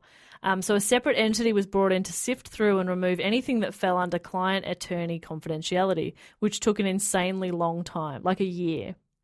So, a year passes, the police investigation, including the embarrassing search of his office, had not harmed Kent Easter's career. In fact, his firm had named him an equity partner, um, cutting him into a share of the profits. What are you doing? So that so the, like so many police officers came to the came to his office. Like it was it was overkill. There were so many cops there, and some of his colleagues were arcing up at them. And then once a police officer threatened to arrest them, they calmed down a little bit. They're like, "Okay, we'll leave you alone, whatever." But they were really arced up. But it didn't affect his career. And they named him At a this partner. Oh. point. That's interesting. Equity partner. That means he would have had to buy in. If I learn anything from the Good Wife, and that could have, that would have been a chunky sum, hundreds of thousands, probably, maybe, if it was the same firm that. Uh, But had on the good wife. yeah. Yeah, but then I don't know. He he becomes like you know makes decisions and stuff like that, and represents the business a Hmm. lot more. yeah. And so, like, the point there is that uh, things are still going along pretty Yeah, normally right. for him. But Kelly was filled with paranoia and dread. Every morning, she checked her car carefully for drugs. She had to start seeing a therapist. And even at one point, the therapist sort of was like, like she Kelly explained to her what had happened that the drugs had been planted and stuff, and the therapist was like, "How did you get away with that? Like, as in, how? Why did they? Nobody gets away with having drugs in their car." She was saying you got away with it. Yeah, or like, how did? Why were you not arrested? Well, Like- the answer is that he put the pipe in with the marijuana. and then the therapist was like, you should have mentioned that. Obviously, that's Wow, ridiculous. who would Why, do that? What kind of? What's this therapist? well, that's who's- it. And then it filled Kelly with more dread that nobody was ever going to believe her. Oh, that sounds like a shithouse therapist. It was awful for the whole family. Allegedly, her daughter Sydney, um, who turned eleven that year, refused to sleep alone, fearing she'd be abducted because people had been following them. So it was pretty scary. Um, and at recess, Kelly would sometimes find her daughter sitting alone or wandering the yard, just talking to herself. But she got some help as well. And just to clarify, uh, she's fine now. okay. the daughter. Yes. So, a guy called Christopher Duff, who was a career prosecutor in his early 40s, joined the team in the spring of 2012. He considered all the possibilities. In so many places, he thought it would have gone very differently. Like if it had happened in a different part of California, or if the cops hadn't been as experienced as Shaver was, it all could have been a very different story. And he also met with Kelly and he believed her, and he also knew that a jury would sympathise with her. Looking over the evidence, the prosecutor decided that he had he had enough. He he had their DNA on the pot pipe and Yeah, I was going to say painkillers. that's so much evidence. Yeah, surely. None of her DNA, I'm guessing, he had or nah. very little. He had motive and opportunity. He had incriminating smartphone pings. He'd convicted killers on less. So he was like, we've got enough evidence here. That's worrying, but I know. First time I read he it. said that out loud. I've convicted killers for a lot less. Sorry, what? So you've what now? Yep. Well, when I first read that sentence where it's like, he decided he had enough, I first read it like, he'd had I've enough. had enough of this. But he just meant he had enough evidence. And I only just realised that halfway through reading that sentence out loud just then. So if that tone was a little off, that's why. I, I did get your tone at first wrong, I must admit, but then I got what you meant straight away. He'd had enough. So the Easters were at most expecting a warning, maybe a slap on the wrist if they if they got caught. That's a lot of drugs, isn't it? Yeah, plant like having drugs and then planting them. That feels like a, there's That's two multiple crimes, crimes. right? Yeah. yeah. Breaking into a car. And their lawyer said that if anything happened, they'd have plenty of warning and time to have bail money ready, so it would be an in and out quick process. The DA's office would like let them know this is going to happen. They're probably going to come arrest you. They could just have the bail money ready. Oh, you've arrested us. Okay, here's our bail. Goodbye. It's going to be quick and easy. But that wasn't what the Irvine police had in mind. Damn right. So Keister had just dropped off two of his kids at a tennis camp when the patrol car pulled him over at a busy intersection in Irvine. They called a tow truck for his Toyota Camry, handcuffed him, and drove him to the county jail in Santa Ana. Okay. This He's got a lawyer's Camry. driving Is that why I Camry? followed you? I just read it too. I was like, Really, a Camry? So- I'm, I'm, this is not like the good wife at all. it's a family car. Yeah. I thought he was driving some sort of luxury SUV. I feel like I could almost afford a Camry. Matt, I mean, I would say dream big, but Matt, there's no point. well, in- let's say what year? We're talking like I could uh, 2004. I mean, Matt, mate, let's not exaggerate. okay, but late 90s. 2000. Late nineties, Mm. ninety-seven. You can afford a 97 year. Camry, yes, Yeah. for sure. So they pulled him over in the Camry. They've And towed it. They've towed it. towed him, they've taken him to the county jail, and he's standing in the intake courtyard when he saw his wife, who'd been arrested at their house, arrive in a squad car. So they've both been arrested. Right, was she pulled over in a Ferrari? Is that what's happened? She has a very nice car. Of course she does.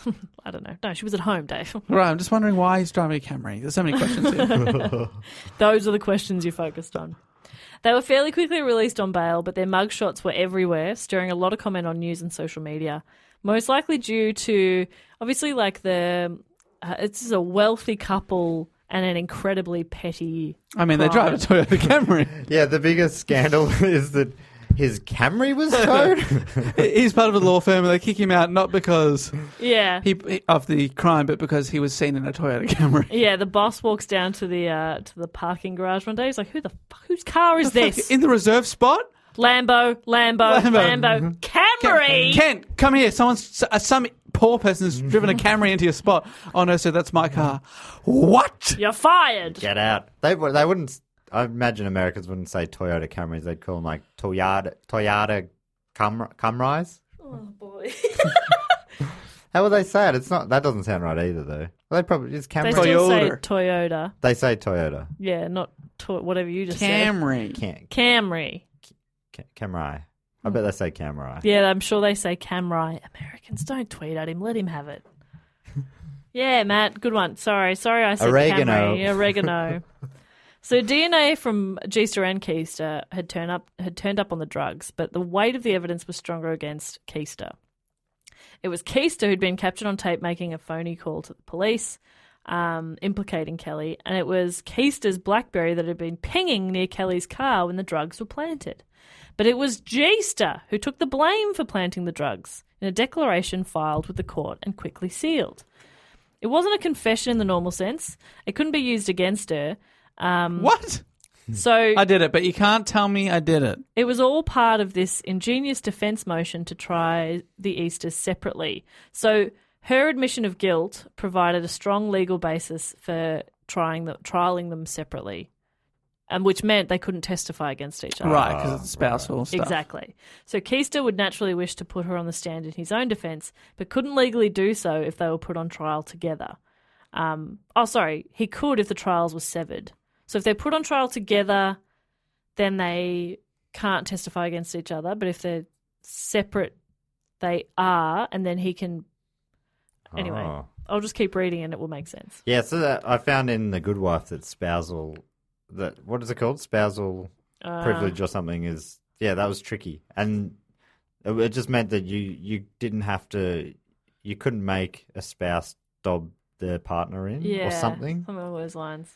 So they're trying to mess with that somehow. So if the judge decided to split the trials, it was easy to envision calamity for the state's case. The defense would push to have Jill Easter tried first. Jurors wouldn't hear her confession, which she'd already made, and the relatively thin evidence against her, coupled with the skill of her attorney, Paul Meyer, would give her a plausible chance at acquittal. Then she would take the stand at her husband's trial, immune from the threat of jail herself. If she could testify credibly that she'd planted the drugs, he would go free. Game over. they're both free. Oh, right, because she's like, I've already been found not guilty. Yep. Double I jeopardy. did it. I did it. Yep. And then they It's- that feels like a real good system. great. Don't you yeah, think? yeah. Yeah. But also That, that ma- that's justice being done, no doubt. these are two like attorneys playing the game. Um, so it was a far-seeing strategy, um, equal part cold logic and deterring. And anyway, it doesn't matter. I'll start this again. Um, so it was a it was a strategy on their part, but first the judge had to find Jill Easter's confession believable, and he seemed to have doubts.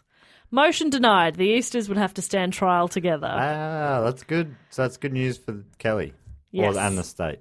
So Jill Easterwood agreed to plead guilty to a felony count of false imprisonment by fraud or deceit. False imprisonment. Yeah, where, where does that come in? because she's framing it. Oh, she's counter. Jill would agree to plead guilty to a felony count of false imprisonment by fraud or deceit. Because you, cause you frame someone trying to get Yeah. them imprisoned. This would spare her the humiliation of sitting through a trial and would also allow her to testify for her husband, um, who she s- depended on financially, so she needed him to not go to jail.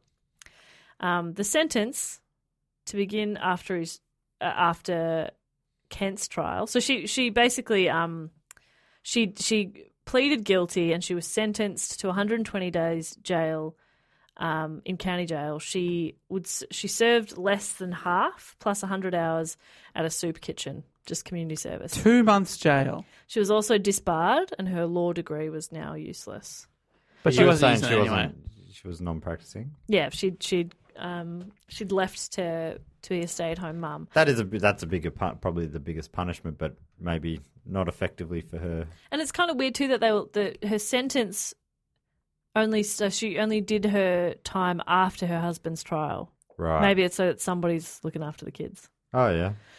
Um, Yeah. Jeez, they've got kids. Three of them. Ugh. So now, November of 2013, and Kent's trial began. Um, it was headed. His team was headed by Thomas Beinart Jr., one of the top prosecutors in the state, and they had an interesting strategy. See, Kent had already failed to avoid getting arrested. Um, he uh, failed. uh, He'd lost his job and he was going to trial anyway. So the only card he had left to play was that he was a weak man, victim to his overbearing and- and intimidating wife. So he's gonna turn just in the case anyway. Turn it on to Jill. Yes. Hmm. So this is what um, the the lawyer told jurors. He says, "While Kent's a very good human being, he didn't have a backbone when it came to his wife. She wore the pants in the family. She pushed him around. Gross. Um, it was all Jill's fault, and she had forced him into helping. He knew that his wife had been unfaithful to him off and on for years, um, and he said, "I felt that." It was my job to be a husband to stay married. Nobody in our family had ever gotten divorced. Oh. And he also had an explanation for why his phone was pinging off the tower close to Kelly's house. And he said, Oh, we swapped phones. Kelly had my phone. Oh yeah. No, He, Jill had his phone, right? oh, Jill had his phone. Sorry, I think Kelly.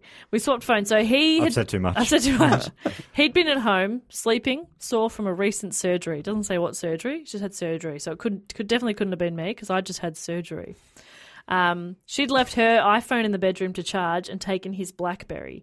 He thought she was downstairs tending to their sick daughter, but unbeknownst to him, she'd slipped out to plant the drugs. I mean, I don't know why she would take your phone to go downstairs to look after your daughter. So that doesn't seem Yeah. Oh, but they sent each other a bunch of messages too. Oh, and he's right? also exactly. playing it dumb, but he also made the call. But he also said that he knew she'd been having an affair, and one of the um, prosecutors was like, "So you know your wife's having an affair, and she's left her phone unattended, just sitting right next to you, and you're not looking at your phone." He's like, "Oh, nah," and they're like, "Really?" You're not snooping. And I was like, I don't know if that. Okay, yeah, all right. Um, so he's at work later that day, and she called him to say she'd seen Kelly popping pills and driving like a mad woman. She insisted that he call the police, and he reluctantly agreed, afraid, afraid she would again belittle him as a failure if he didn't comply. Oh, how embarrassing of him to be pretending that this is. I know. So this is pretending he's not. He does. I mean, we assume. well, it's just like it's a it's a strategy for the Yeah, trial. How much of it? I mean, yeah, I don't know. Maybe she she was a pretty intense person, or who? Uh, yeah, But you don't know if he actually was in on the plan the whole way, or if maybe she did go, "Hey, do this." Well, there's like evidence because it later. wasn't his because his DNA was on all the drugs. yeah, So how do you? He hasn't do you explain explained that? that? has he? No. So it sounds like it's bullshit. Mm-hmm. No, both doing it together. So the charge was one count of false imprisonment by fraud or deceit, the same that Jill um, was charged with. The jury couldn't reach a verdict. Eleven wanted to convict. One woman felt sorry for him. Ah. So they started again, almost a year later, in a second trial. Wow. In the first trial, the defense hadn't called uh, Jill Easter to um, testify, a move that um, Duff assumed meant they thought they didn't need her and the case was open and shut. They're like, well, we don't even need to bring her in. We've got this in the bag. So he was like, oh, they're cocky. She'd just finished her two month jail term. This time, the defense called her into the courtroom, but there was a complication. She pointed to her ears, claiming hearing loss. She wanted more than a sign language interpreter. She wanted a screen on which to read lawyers' questions in real time. Okay, seems like a She's lost her hearing. strange request. If you had like some sort of temporary hearing loss, do you think in a two month period you'd be fluent in sign language? She's asked, she asked for sign language Yep. and So but the also sign to language- read it on a screen. Yep. So the prosecutors um, believed that this is a ruse to throw off the cross examination and it would be harder to trap her. She'd get extra time to process questions and come up with That is a formulate wi- answers. if that is if it's bullshit. That's a wild. I know. The judge Ruse. said she'd just have to make do with an interpreter like everybody else. And the defense all huddled together, reconsidering the wisdom of putting her on the stand and sent her home. So they didn't even use her in the end anyway. But like, why the f- how would a how how do you claim I've got hearing loss from what? And then go, I need a sign language interpreter because in the short period of time that I've had temporary hearing loss, I've I'm fluent in sign language now, so an interpreter would be very helpful to me. And also I need a screen too. I need special consideration. Yeah, that's that's, a- that's a real curveball in the middle here. Really weird. And, And then, then they- it backfired because then they're like, oh, we won't even use her then. Yeah, that just makes it seem very strange. Yeah. So the the most this is it from the article. It says the most dramatic moment of the second trial came during Duff's final remarks to jurors. He noted that the location of cell phones is knowable in three ways: when they ping against the nearest tower during calls, when texts are exchanged, and when automatic data checks monitor the device's health. Until now, the data check records, though had they'd been put into evidence, had barely been mentioned.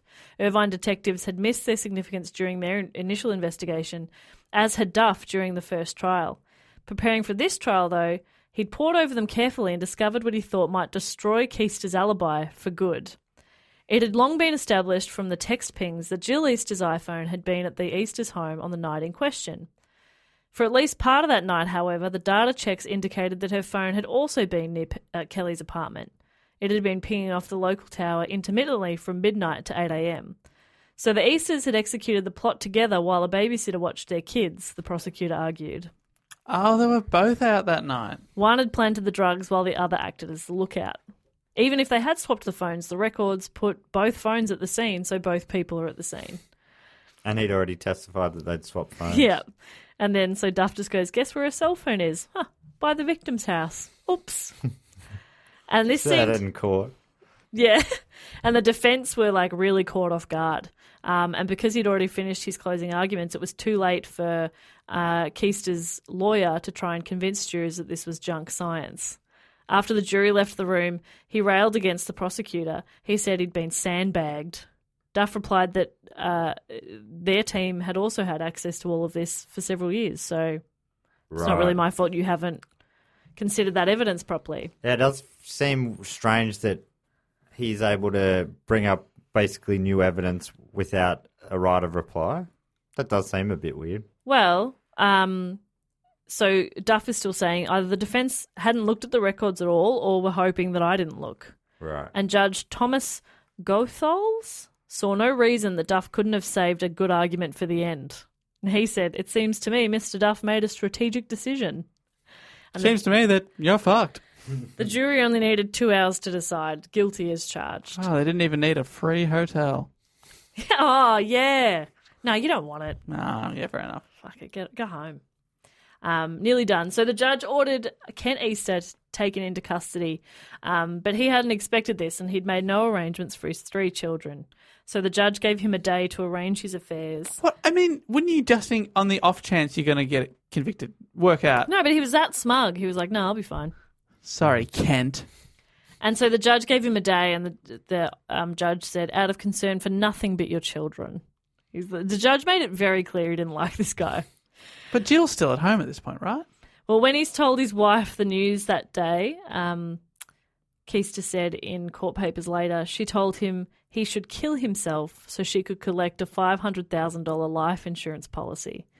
And when he refused, she made another desperate suggestion an escape to Belize with the kids. Or she would kill herself. Don't know why that Oh my goodness. would help either. Okay, Jill. Belize, that's where uh, McAfee went. Yeah, that's right. So he faced up to three years in state prison. Um, and yeah, like I just said, the judge made no secret of his contempt for him, um, but noted that the prisons were full.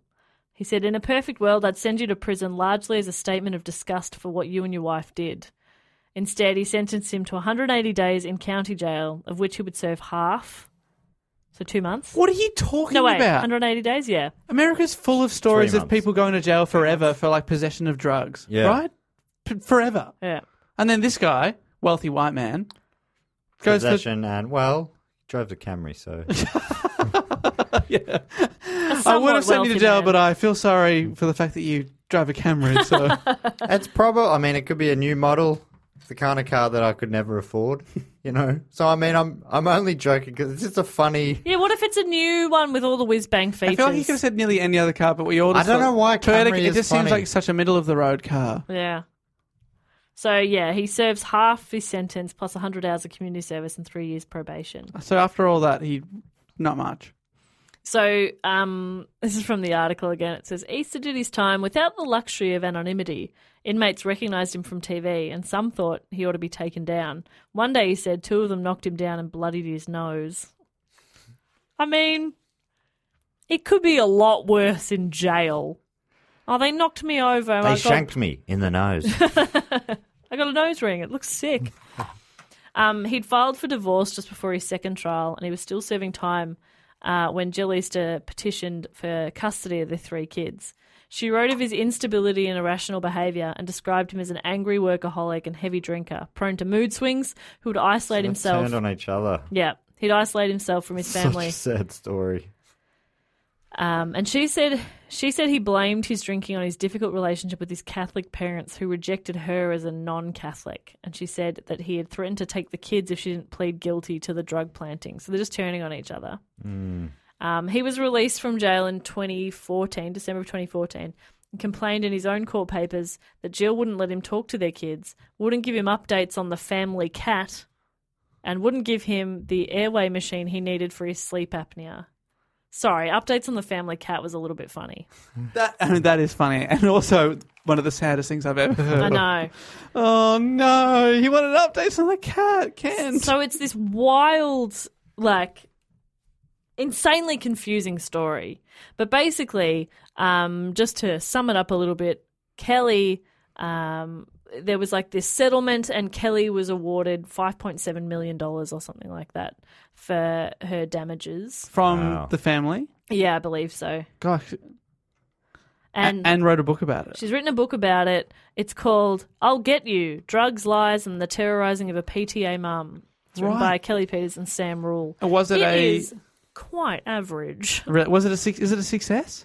The book. Um, it's got like very good reviews on Amazon, which is very confusing. Because like there's obviously not that much like what I've read to you there is a very detailed story that this I mean I it wasn't just reading the LA Times article, but like the LA Times article is very thorough. So, but it's not a very thick book. You think? No, it must have been like they must have written this and then gone, okay, well, we need more. So they just like the first few chapters are just about Kelly's life, Kelly's upbringing and stuff. Right. And it's like this isn't fully relevant to this story, but okay. Um, so yeah, so she's she's been on Dr. Phil too, by the way. This whole thing, and there was even a pre-recorded interview with Jill Easter as well, who was still denying everything. yeah, right. Still denying, even though she she didn't deny it in court. Yeah, exactly. And she, I, I've just, I've forgotten because I didn't, um, I didn't write it down. But uh, Jill's like changed her name, goes by a different name now. Gster. She's committed. She sounds like yeah. And I don't, I don't know what's happened with like their family or their kids or anything like that. Ava, Ava Everhart, I think. Does she come across as unhinged when she's on doc- something like Doctor Phil? Yeah. Are you watching it going? This lady is like you know lying or whatever. Everyone comes off as unhinged on. Yeah, Dr. Phil. That's a sorry. good point. That is a It's good point. The Doctor Phil prism. Yeah, Uh, the editing and everything on that, I'm sure, is not to make you look great, but Yeah. including Dr. Phil. Yeah, he does not come off He does well. not come off well on that show. Phil, have a word to the editors, mate. That is such a crazy story, all because of some bizarre thing that her son was left outside for a few minutes, Yeah. and nothing ever happened to him. What a nightmare I know. for Kelly and for everyone For involved. everyone, it And seems those like such kids. a mess. Oh, Yeah, gosh. the kids. Your parents are off. So this was um, suggested as well. It was only suggested by one person. It was suggested by Carlos, um, who sent me the link of the LA Times article, which sucked me in a couple of weeks ago. I was like, I should be. I was supposed to be working on. I think I was supposed to be working on my Arnie report, and I just got really sucked in reading this article. And I was like, oh, I'll never do it justice. But I thought I'd give it a go. So I hope I did an okay job with that. What are you going to story. call it? Um, You're gonna- What Carlos called it was the framing of Kelly Peters, Oh, great. which I liked. But I didn't want to give any of that away to you guys. in the but you start. will give it out to the audience. What do you reckon? I don't know. Yeah, it's hard to know with- how much you want people to know going in because it was interesting for us to all hear it. And Yeah, maybe you As just it call it, came. yeah, the Kelly Peters. Hmm. Curious case of Kelly Peters. Yeah. But like, yeah, just imagine if it had been a different cop. It was like a, a less experienced cop Yeah, who just and- goes slam dunk. it just makes it sound to me like there are so many innocent people in jail. Oh yeah, it's always terrifying to think about. And so many bad people not in jail. Yeah. There's that too. So that's fun to think about too. Yay! But anyway, that is my report on the framing of Kelly Peters. Was that okay? that was great. Thank Great. you. I was in the whole way. I've chewed my fingernails off. You Ma- have. You were chewing a lot. I noticed this episode. Yeah. I didn't mean to. Stressed. I was I was riding it. Yeah. And actually, I mean, I, I wasn't sure where I was going to go. In the end, it was sort of all went. uh, Like it sounds like they uncovered what really happened. Yeah. Seemingly. Yeah. Well, great report, and apologies to anyone who drives a Toyota Camry. Yeah, I'm not at all making a judgment on that. It just did seem in my head. I'm picturing this guy in a power suit driving a Porsche. Or Yeah, like- something. Yeah. Slick back hair. I so mean, it's actually kind of made me like him more than he drove a Camry. it's still better than my car. I have a I have a Toyota Echo, Echo. like an asshole, like a dumb bitch would.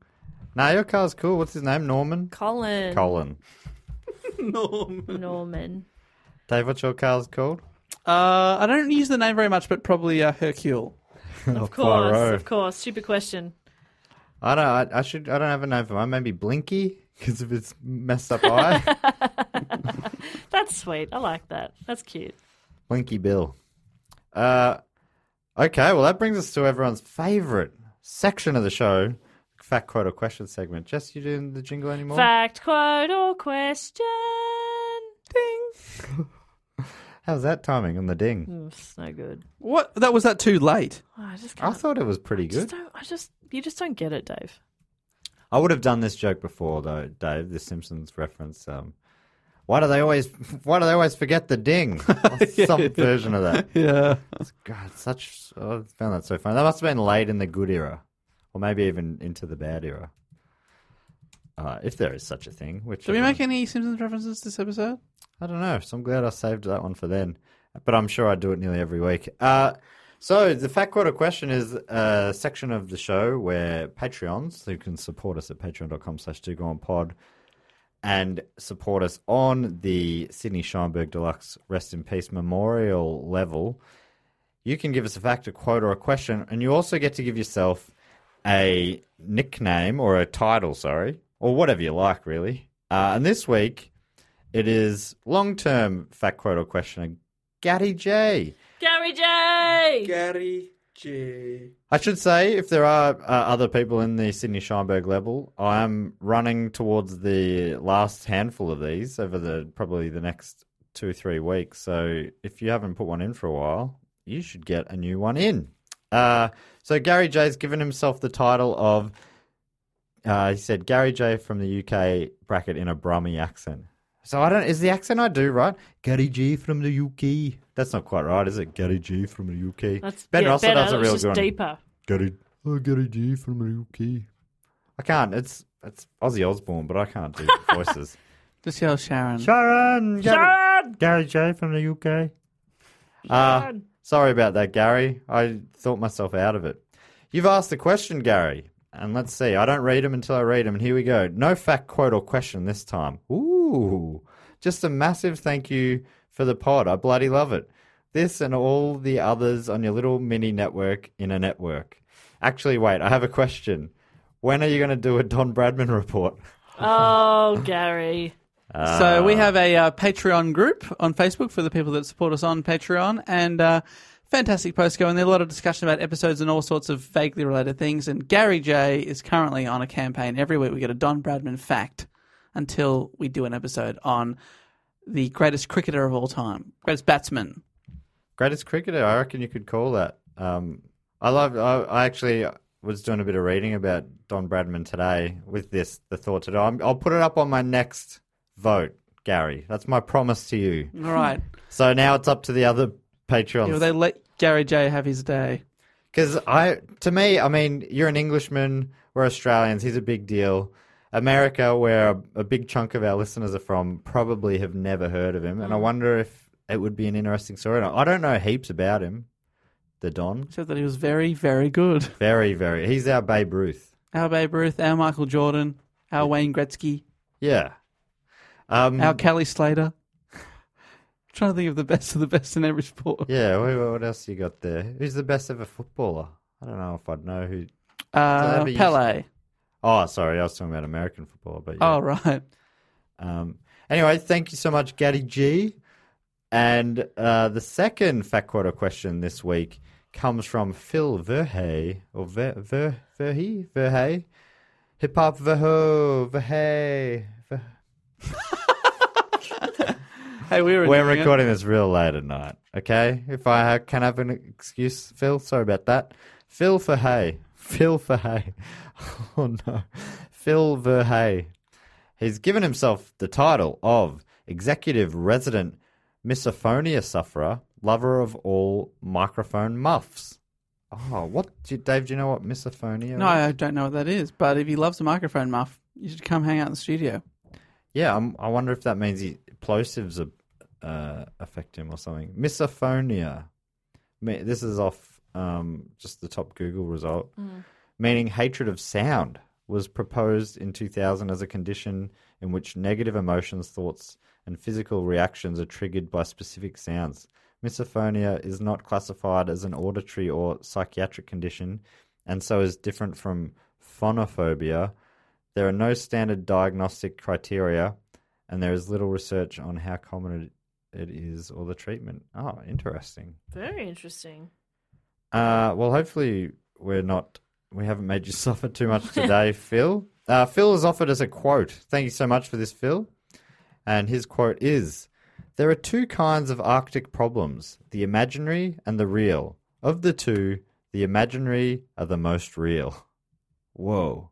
And that's from Vihjemur Stephenson. Who I don't know who that is. Let me quickly No. Google him. What does that mean? Yeah, I'm That not sure is- I it get it. sounds Mm, deep. Let me say it one more time. There are two kinds of Arctic problems the imaginary and the real. Of the two, the imaginary are the most real. If he's like an Arctic explorer, then maybe that's like he's talking about the things you imagine are the ones that Yeah. get to you the most. Let me look him up. He's an Icelandic American Arctic explorer and ethnolog- ethnologist.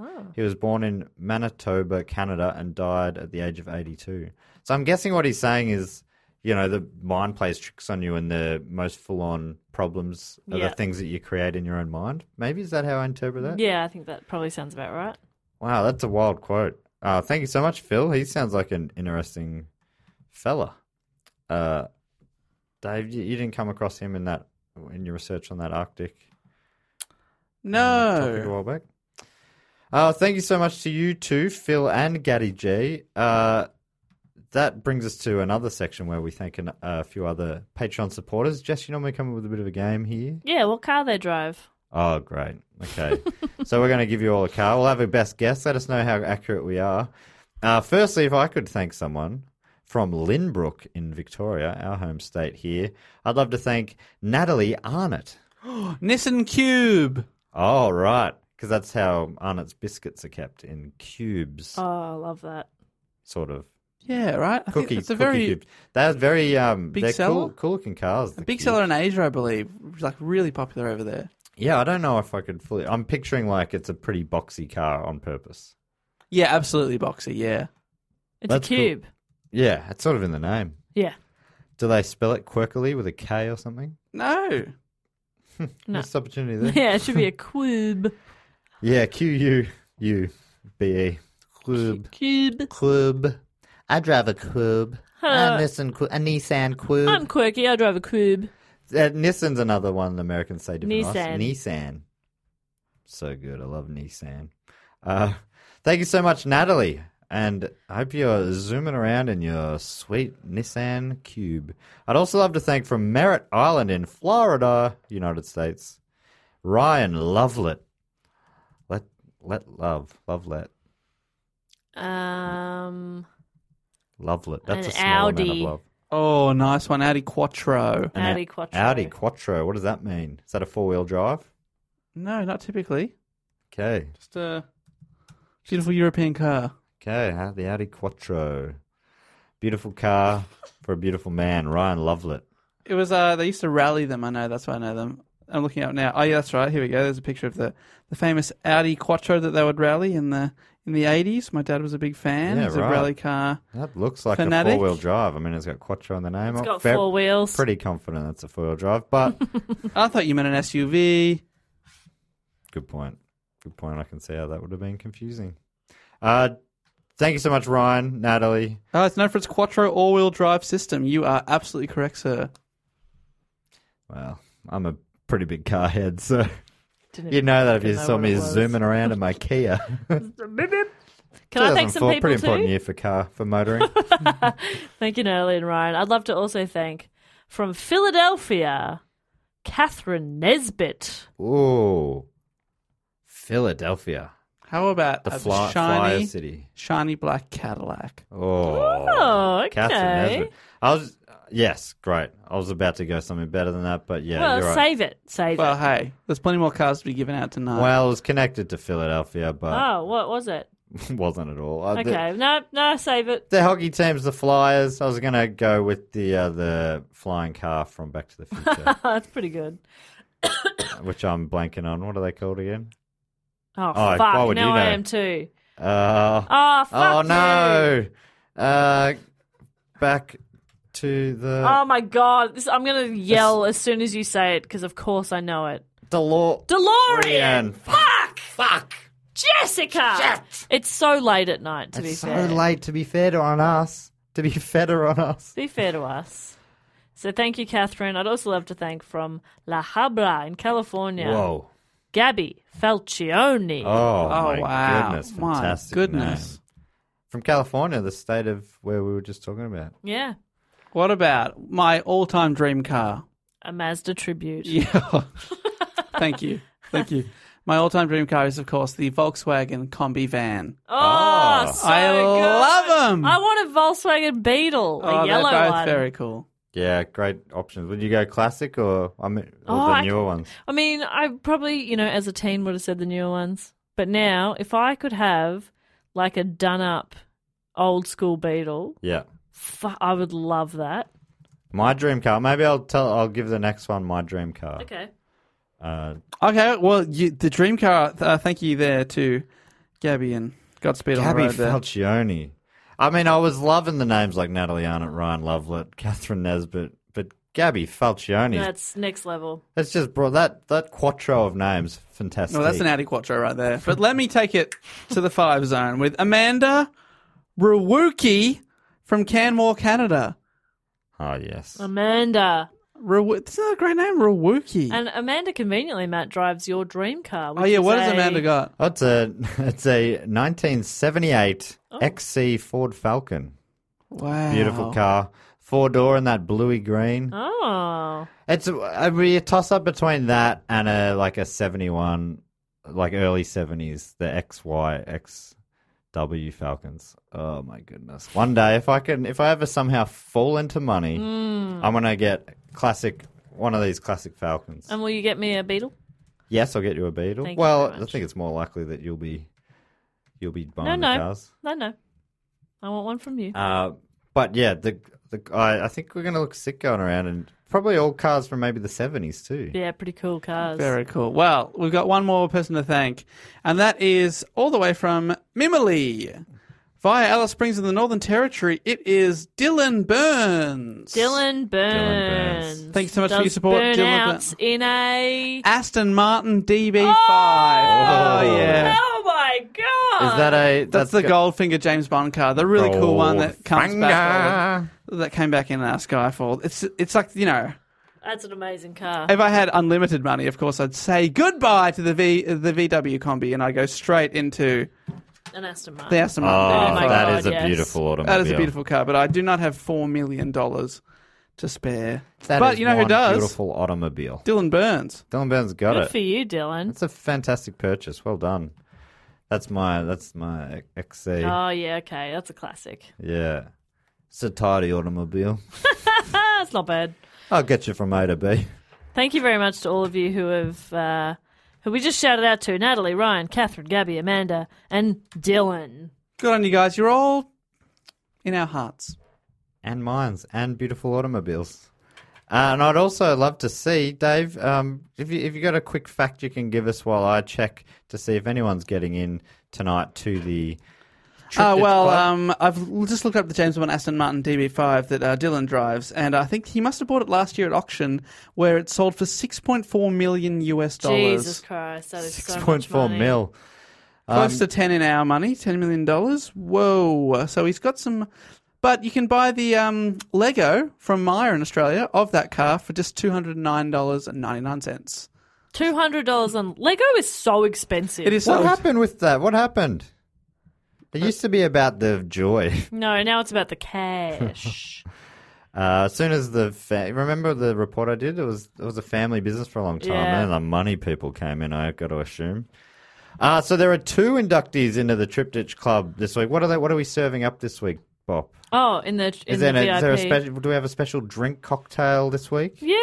A drink cocktail as opposed to one of them food cocktails. Uh, this week we're serving up Tommy's margaritas. Ooh, Oh, love that. what's Tommy's little twist that he does? uh, I don't know, but I know that I prefer a Tommy's. I think, Yeah. but I can never. My Can't friend quite put my Anna finger has on to it. remind me every time. I'm like, "What's the difference again?" And then she tells me, and I go, "Oh, that's right." And then I forget in between. Is it a shaken not stirred type situation? No, Dave, stop talking, you stupid bitch. So please grab a Tommy's martini on your way Margarita! through. Margarita, damn it. What did I do to deserve such a flat, flavorless Manhattan? uh, I from watched that recently. from Lancashire, Great Britain, it's Ben Duckworth. Please grab one of those mar- Margaritas. margaritas, frick. And from uh, Georgia, I think in US, GA Dave, Georgia, general admission at the very least. Anthony Archield Anthony, from Lawrenceville. Thank you so grab yourself much. a couple of drinks. It's so good to have you here in the club. welcome. so if people don't know, that's um, Patreon supporters of ours who've been on the five dollar plus level for three years. You get invited into this uh, very exclusive club. Dave's working on some gold sparkly. Uh, font to put your Look- names all on our website. Bill Gates will not return my emails. Mate, how do I get it on there? He won't return my emails. So any any day now, he's going to get back on there. He's going to hack the mainframe, t- typey typey, and you'll be on there. We've really got to change our host to one of those new ones that makes even like plebs like us can change it. Honestly, I made my website with Wix, and it was very. It's still very hard to edit. Uh, Okay. so confusing. Hear that, Matt? Hear that? Yeah. Okay. But All right, I well- am. uh, I'm much dumber than Dave. Dave, what if, why don't you just write it in a gold sparkly pen, take a photo, then upload the photo there? Have Dave you seen has my the writing? worst writing. Yes, I was- you have thank the you. nicest writing. You write it, and Dave can upload it. I'll upload That's the bit photo. that I don't understand. It's the uploading to this website. yeah, of so ours. you write it, Dave will upload it. Yes. why is it? Is our front page still just like you got to scroll down for three weeks and it's one episode? Is it still that? we get an email like this. So Acast is the people that host our podcast. We get an email out every week, like update from Acast. It said, "Oh, we've now added a subscribe button to the player. Fantastic! But can you make it not nine feet long? It's so big. Let's go to our website, dogonepod.com. You have to scroll down. So, It's been like this for a long time, and we've got to do something about it. It is. but look, can you see there's a subscribe button there now? So it's pretty exciting. Good. There is too, yeah. It takes you a week to get to it. but Why does it look like we that? should. Can you reply to one of those emails and let it? No, maybe they don't even know. But it's it is funny. Look, if you zoom Oh out, my that's what God, our it just website keeps looks like. going. It's, it looks like it's built for a really long tablet. Anyway, um, it used to be on the old host. It used to uh, you could see so in that same amount of space you could see the last hundred episodes. Yeah, it was so good.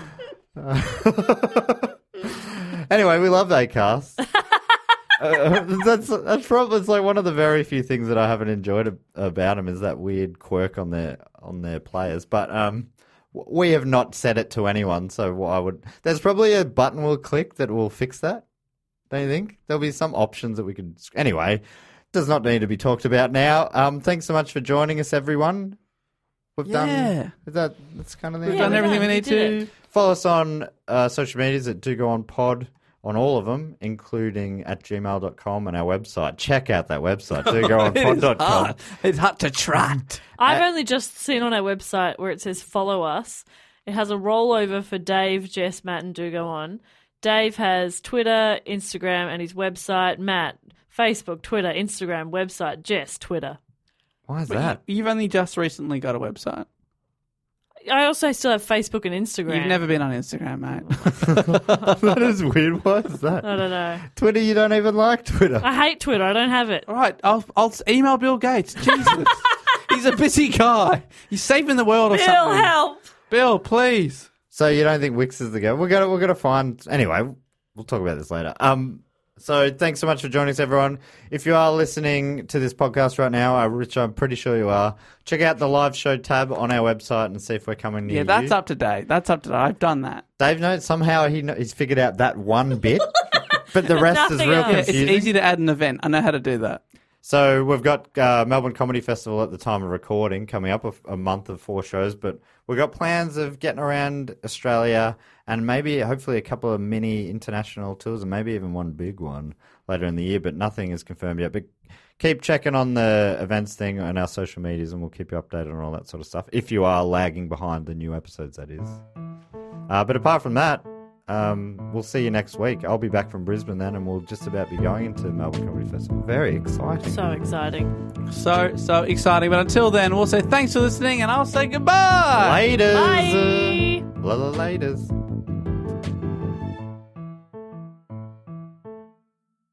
This podcast is part of the Planet Broadcasting Network. Visit planetbroadcasting.com for more podcasts from our great mates. I mean, if you want, it's, it's up to you.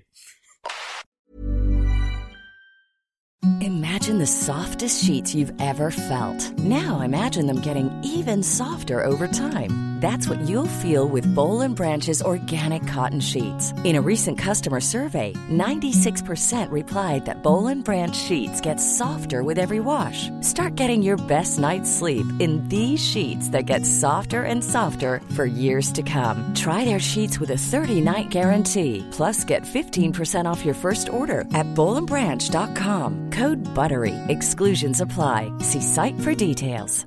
Even when we're on a budget, we still deserve nice things. Quince is a place to scoop up stunning high-end goods for 50 to 80% less than similar brands. They have buttery soft cashmere sweaters starting at $50, luxurious Italian leather bags, and so much more. Plus, Quince only works with factories that use safe, ethical, and responsible manufacturing. Get the high-end goods you'll love without the high price tag with Quince. Go to quince.com/style for free shipping and 365-day returns.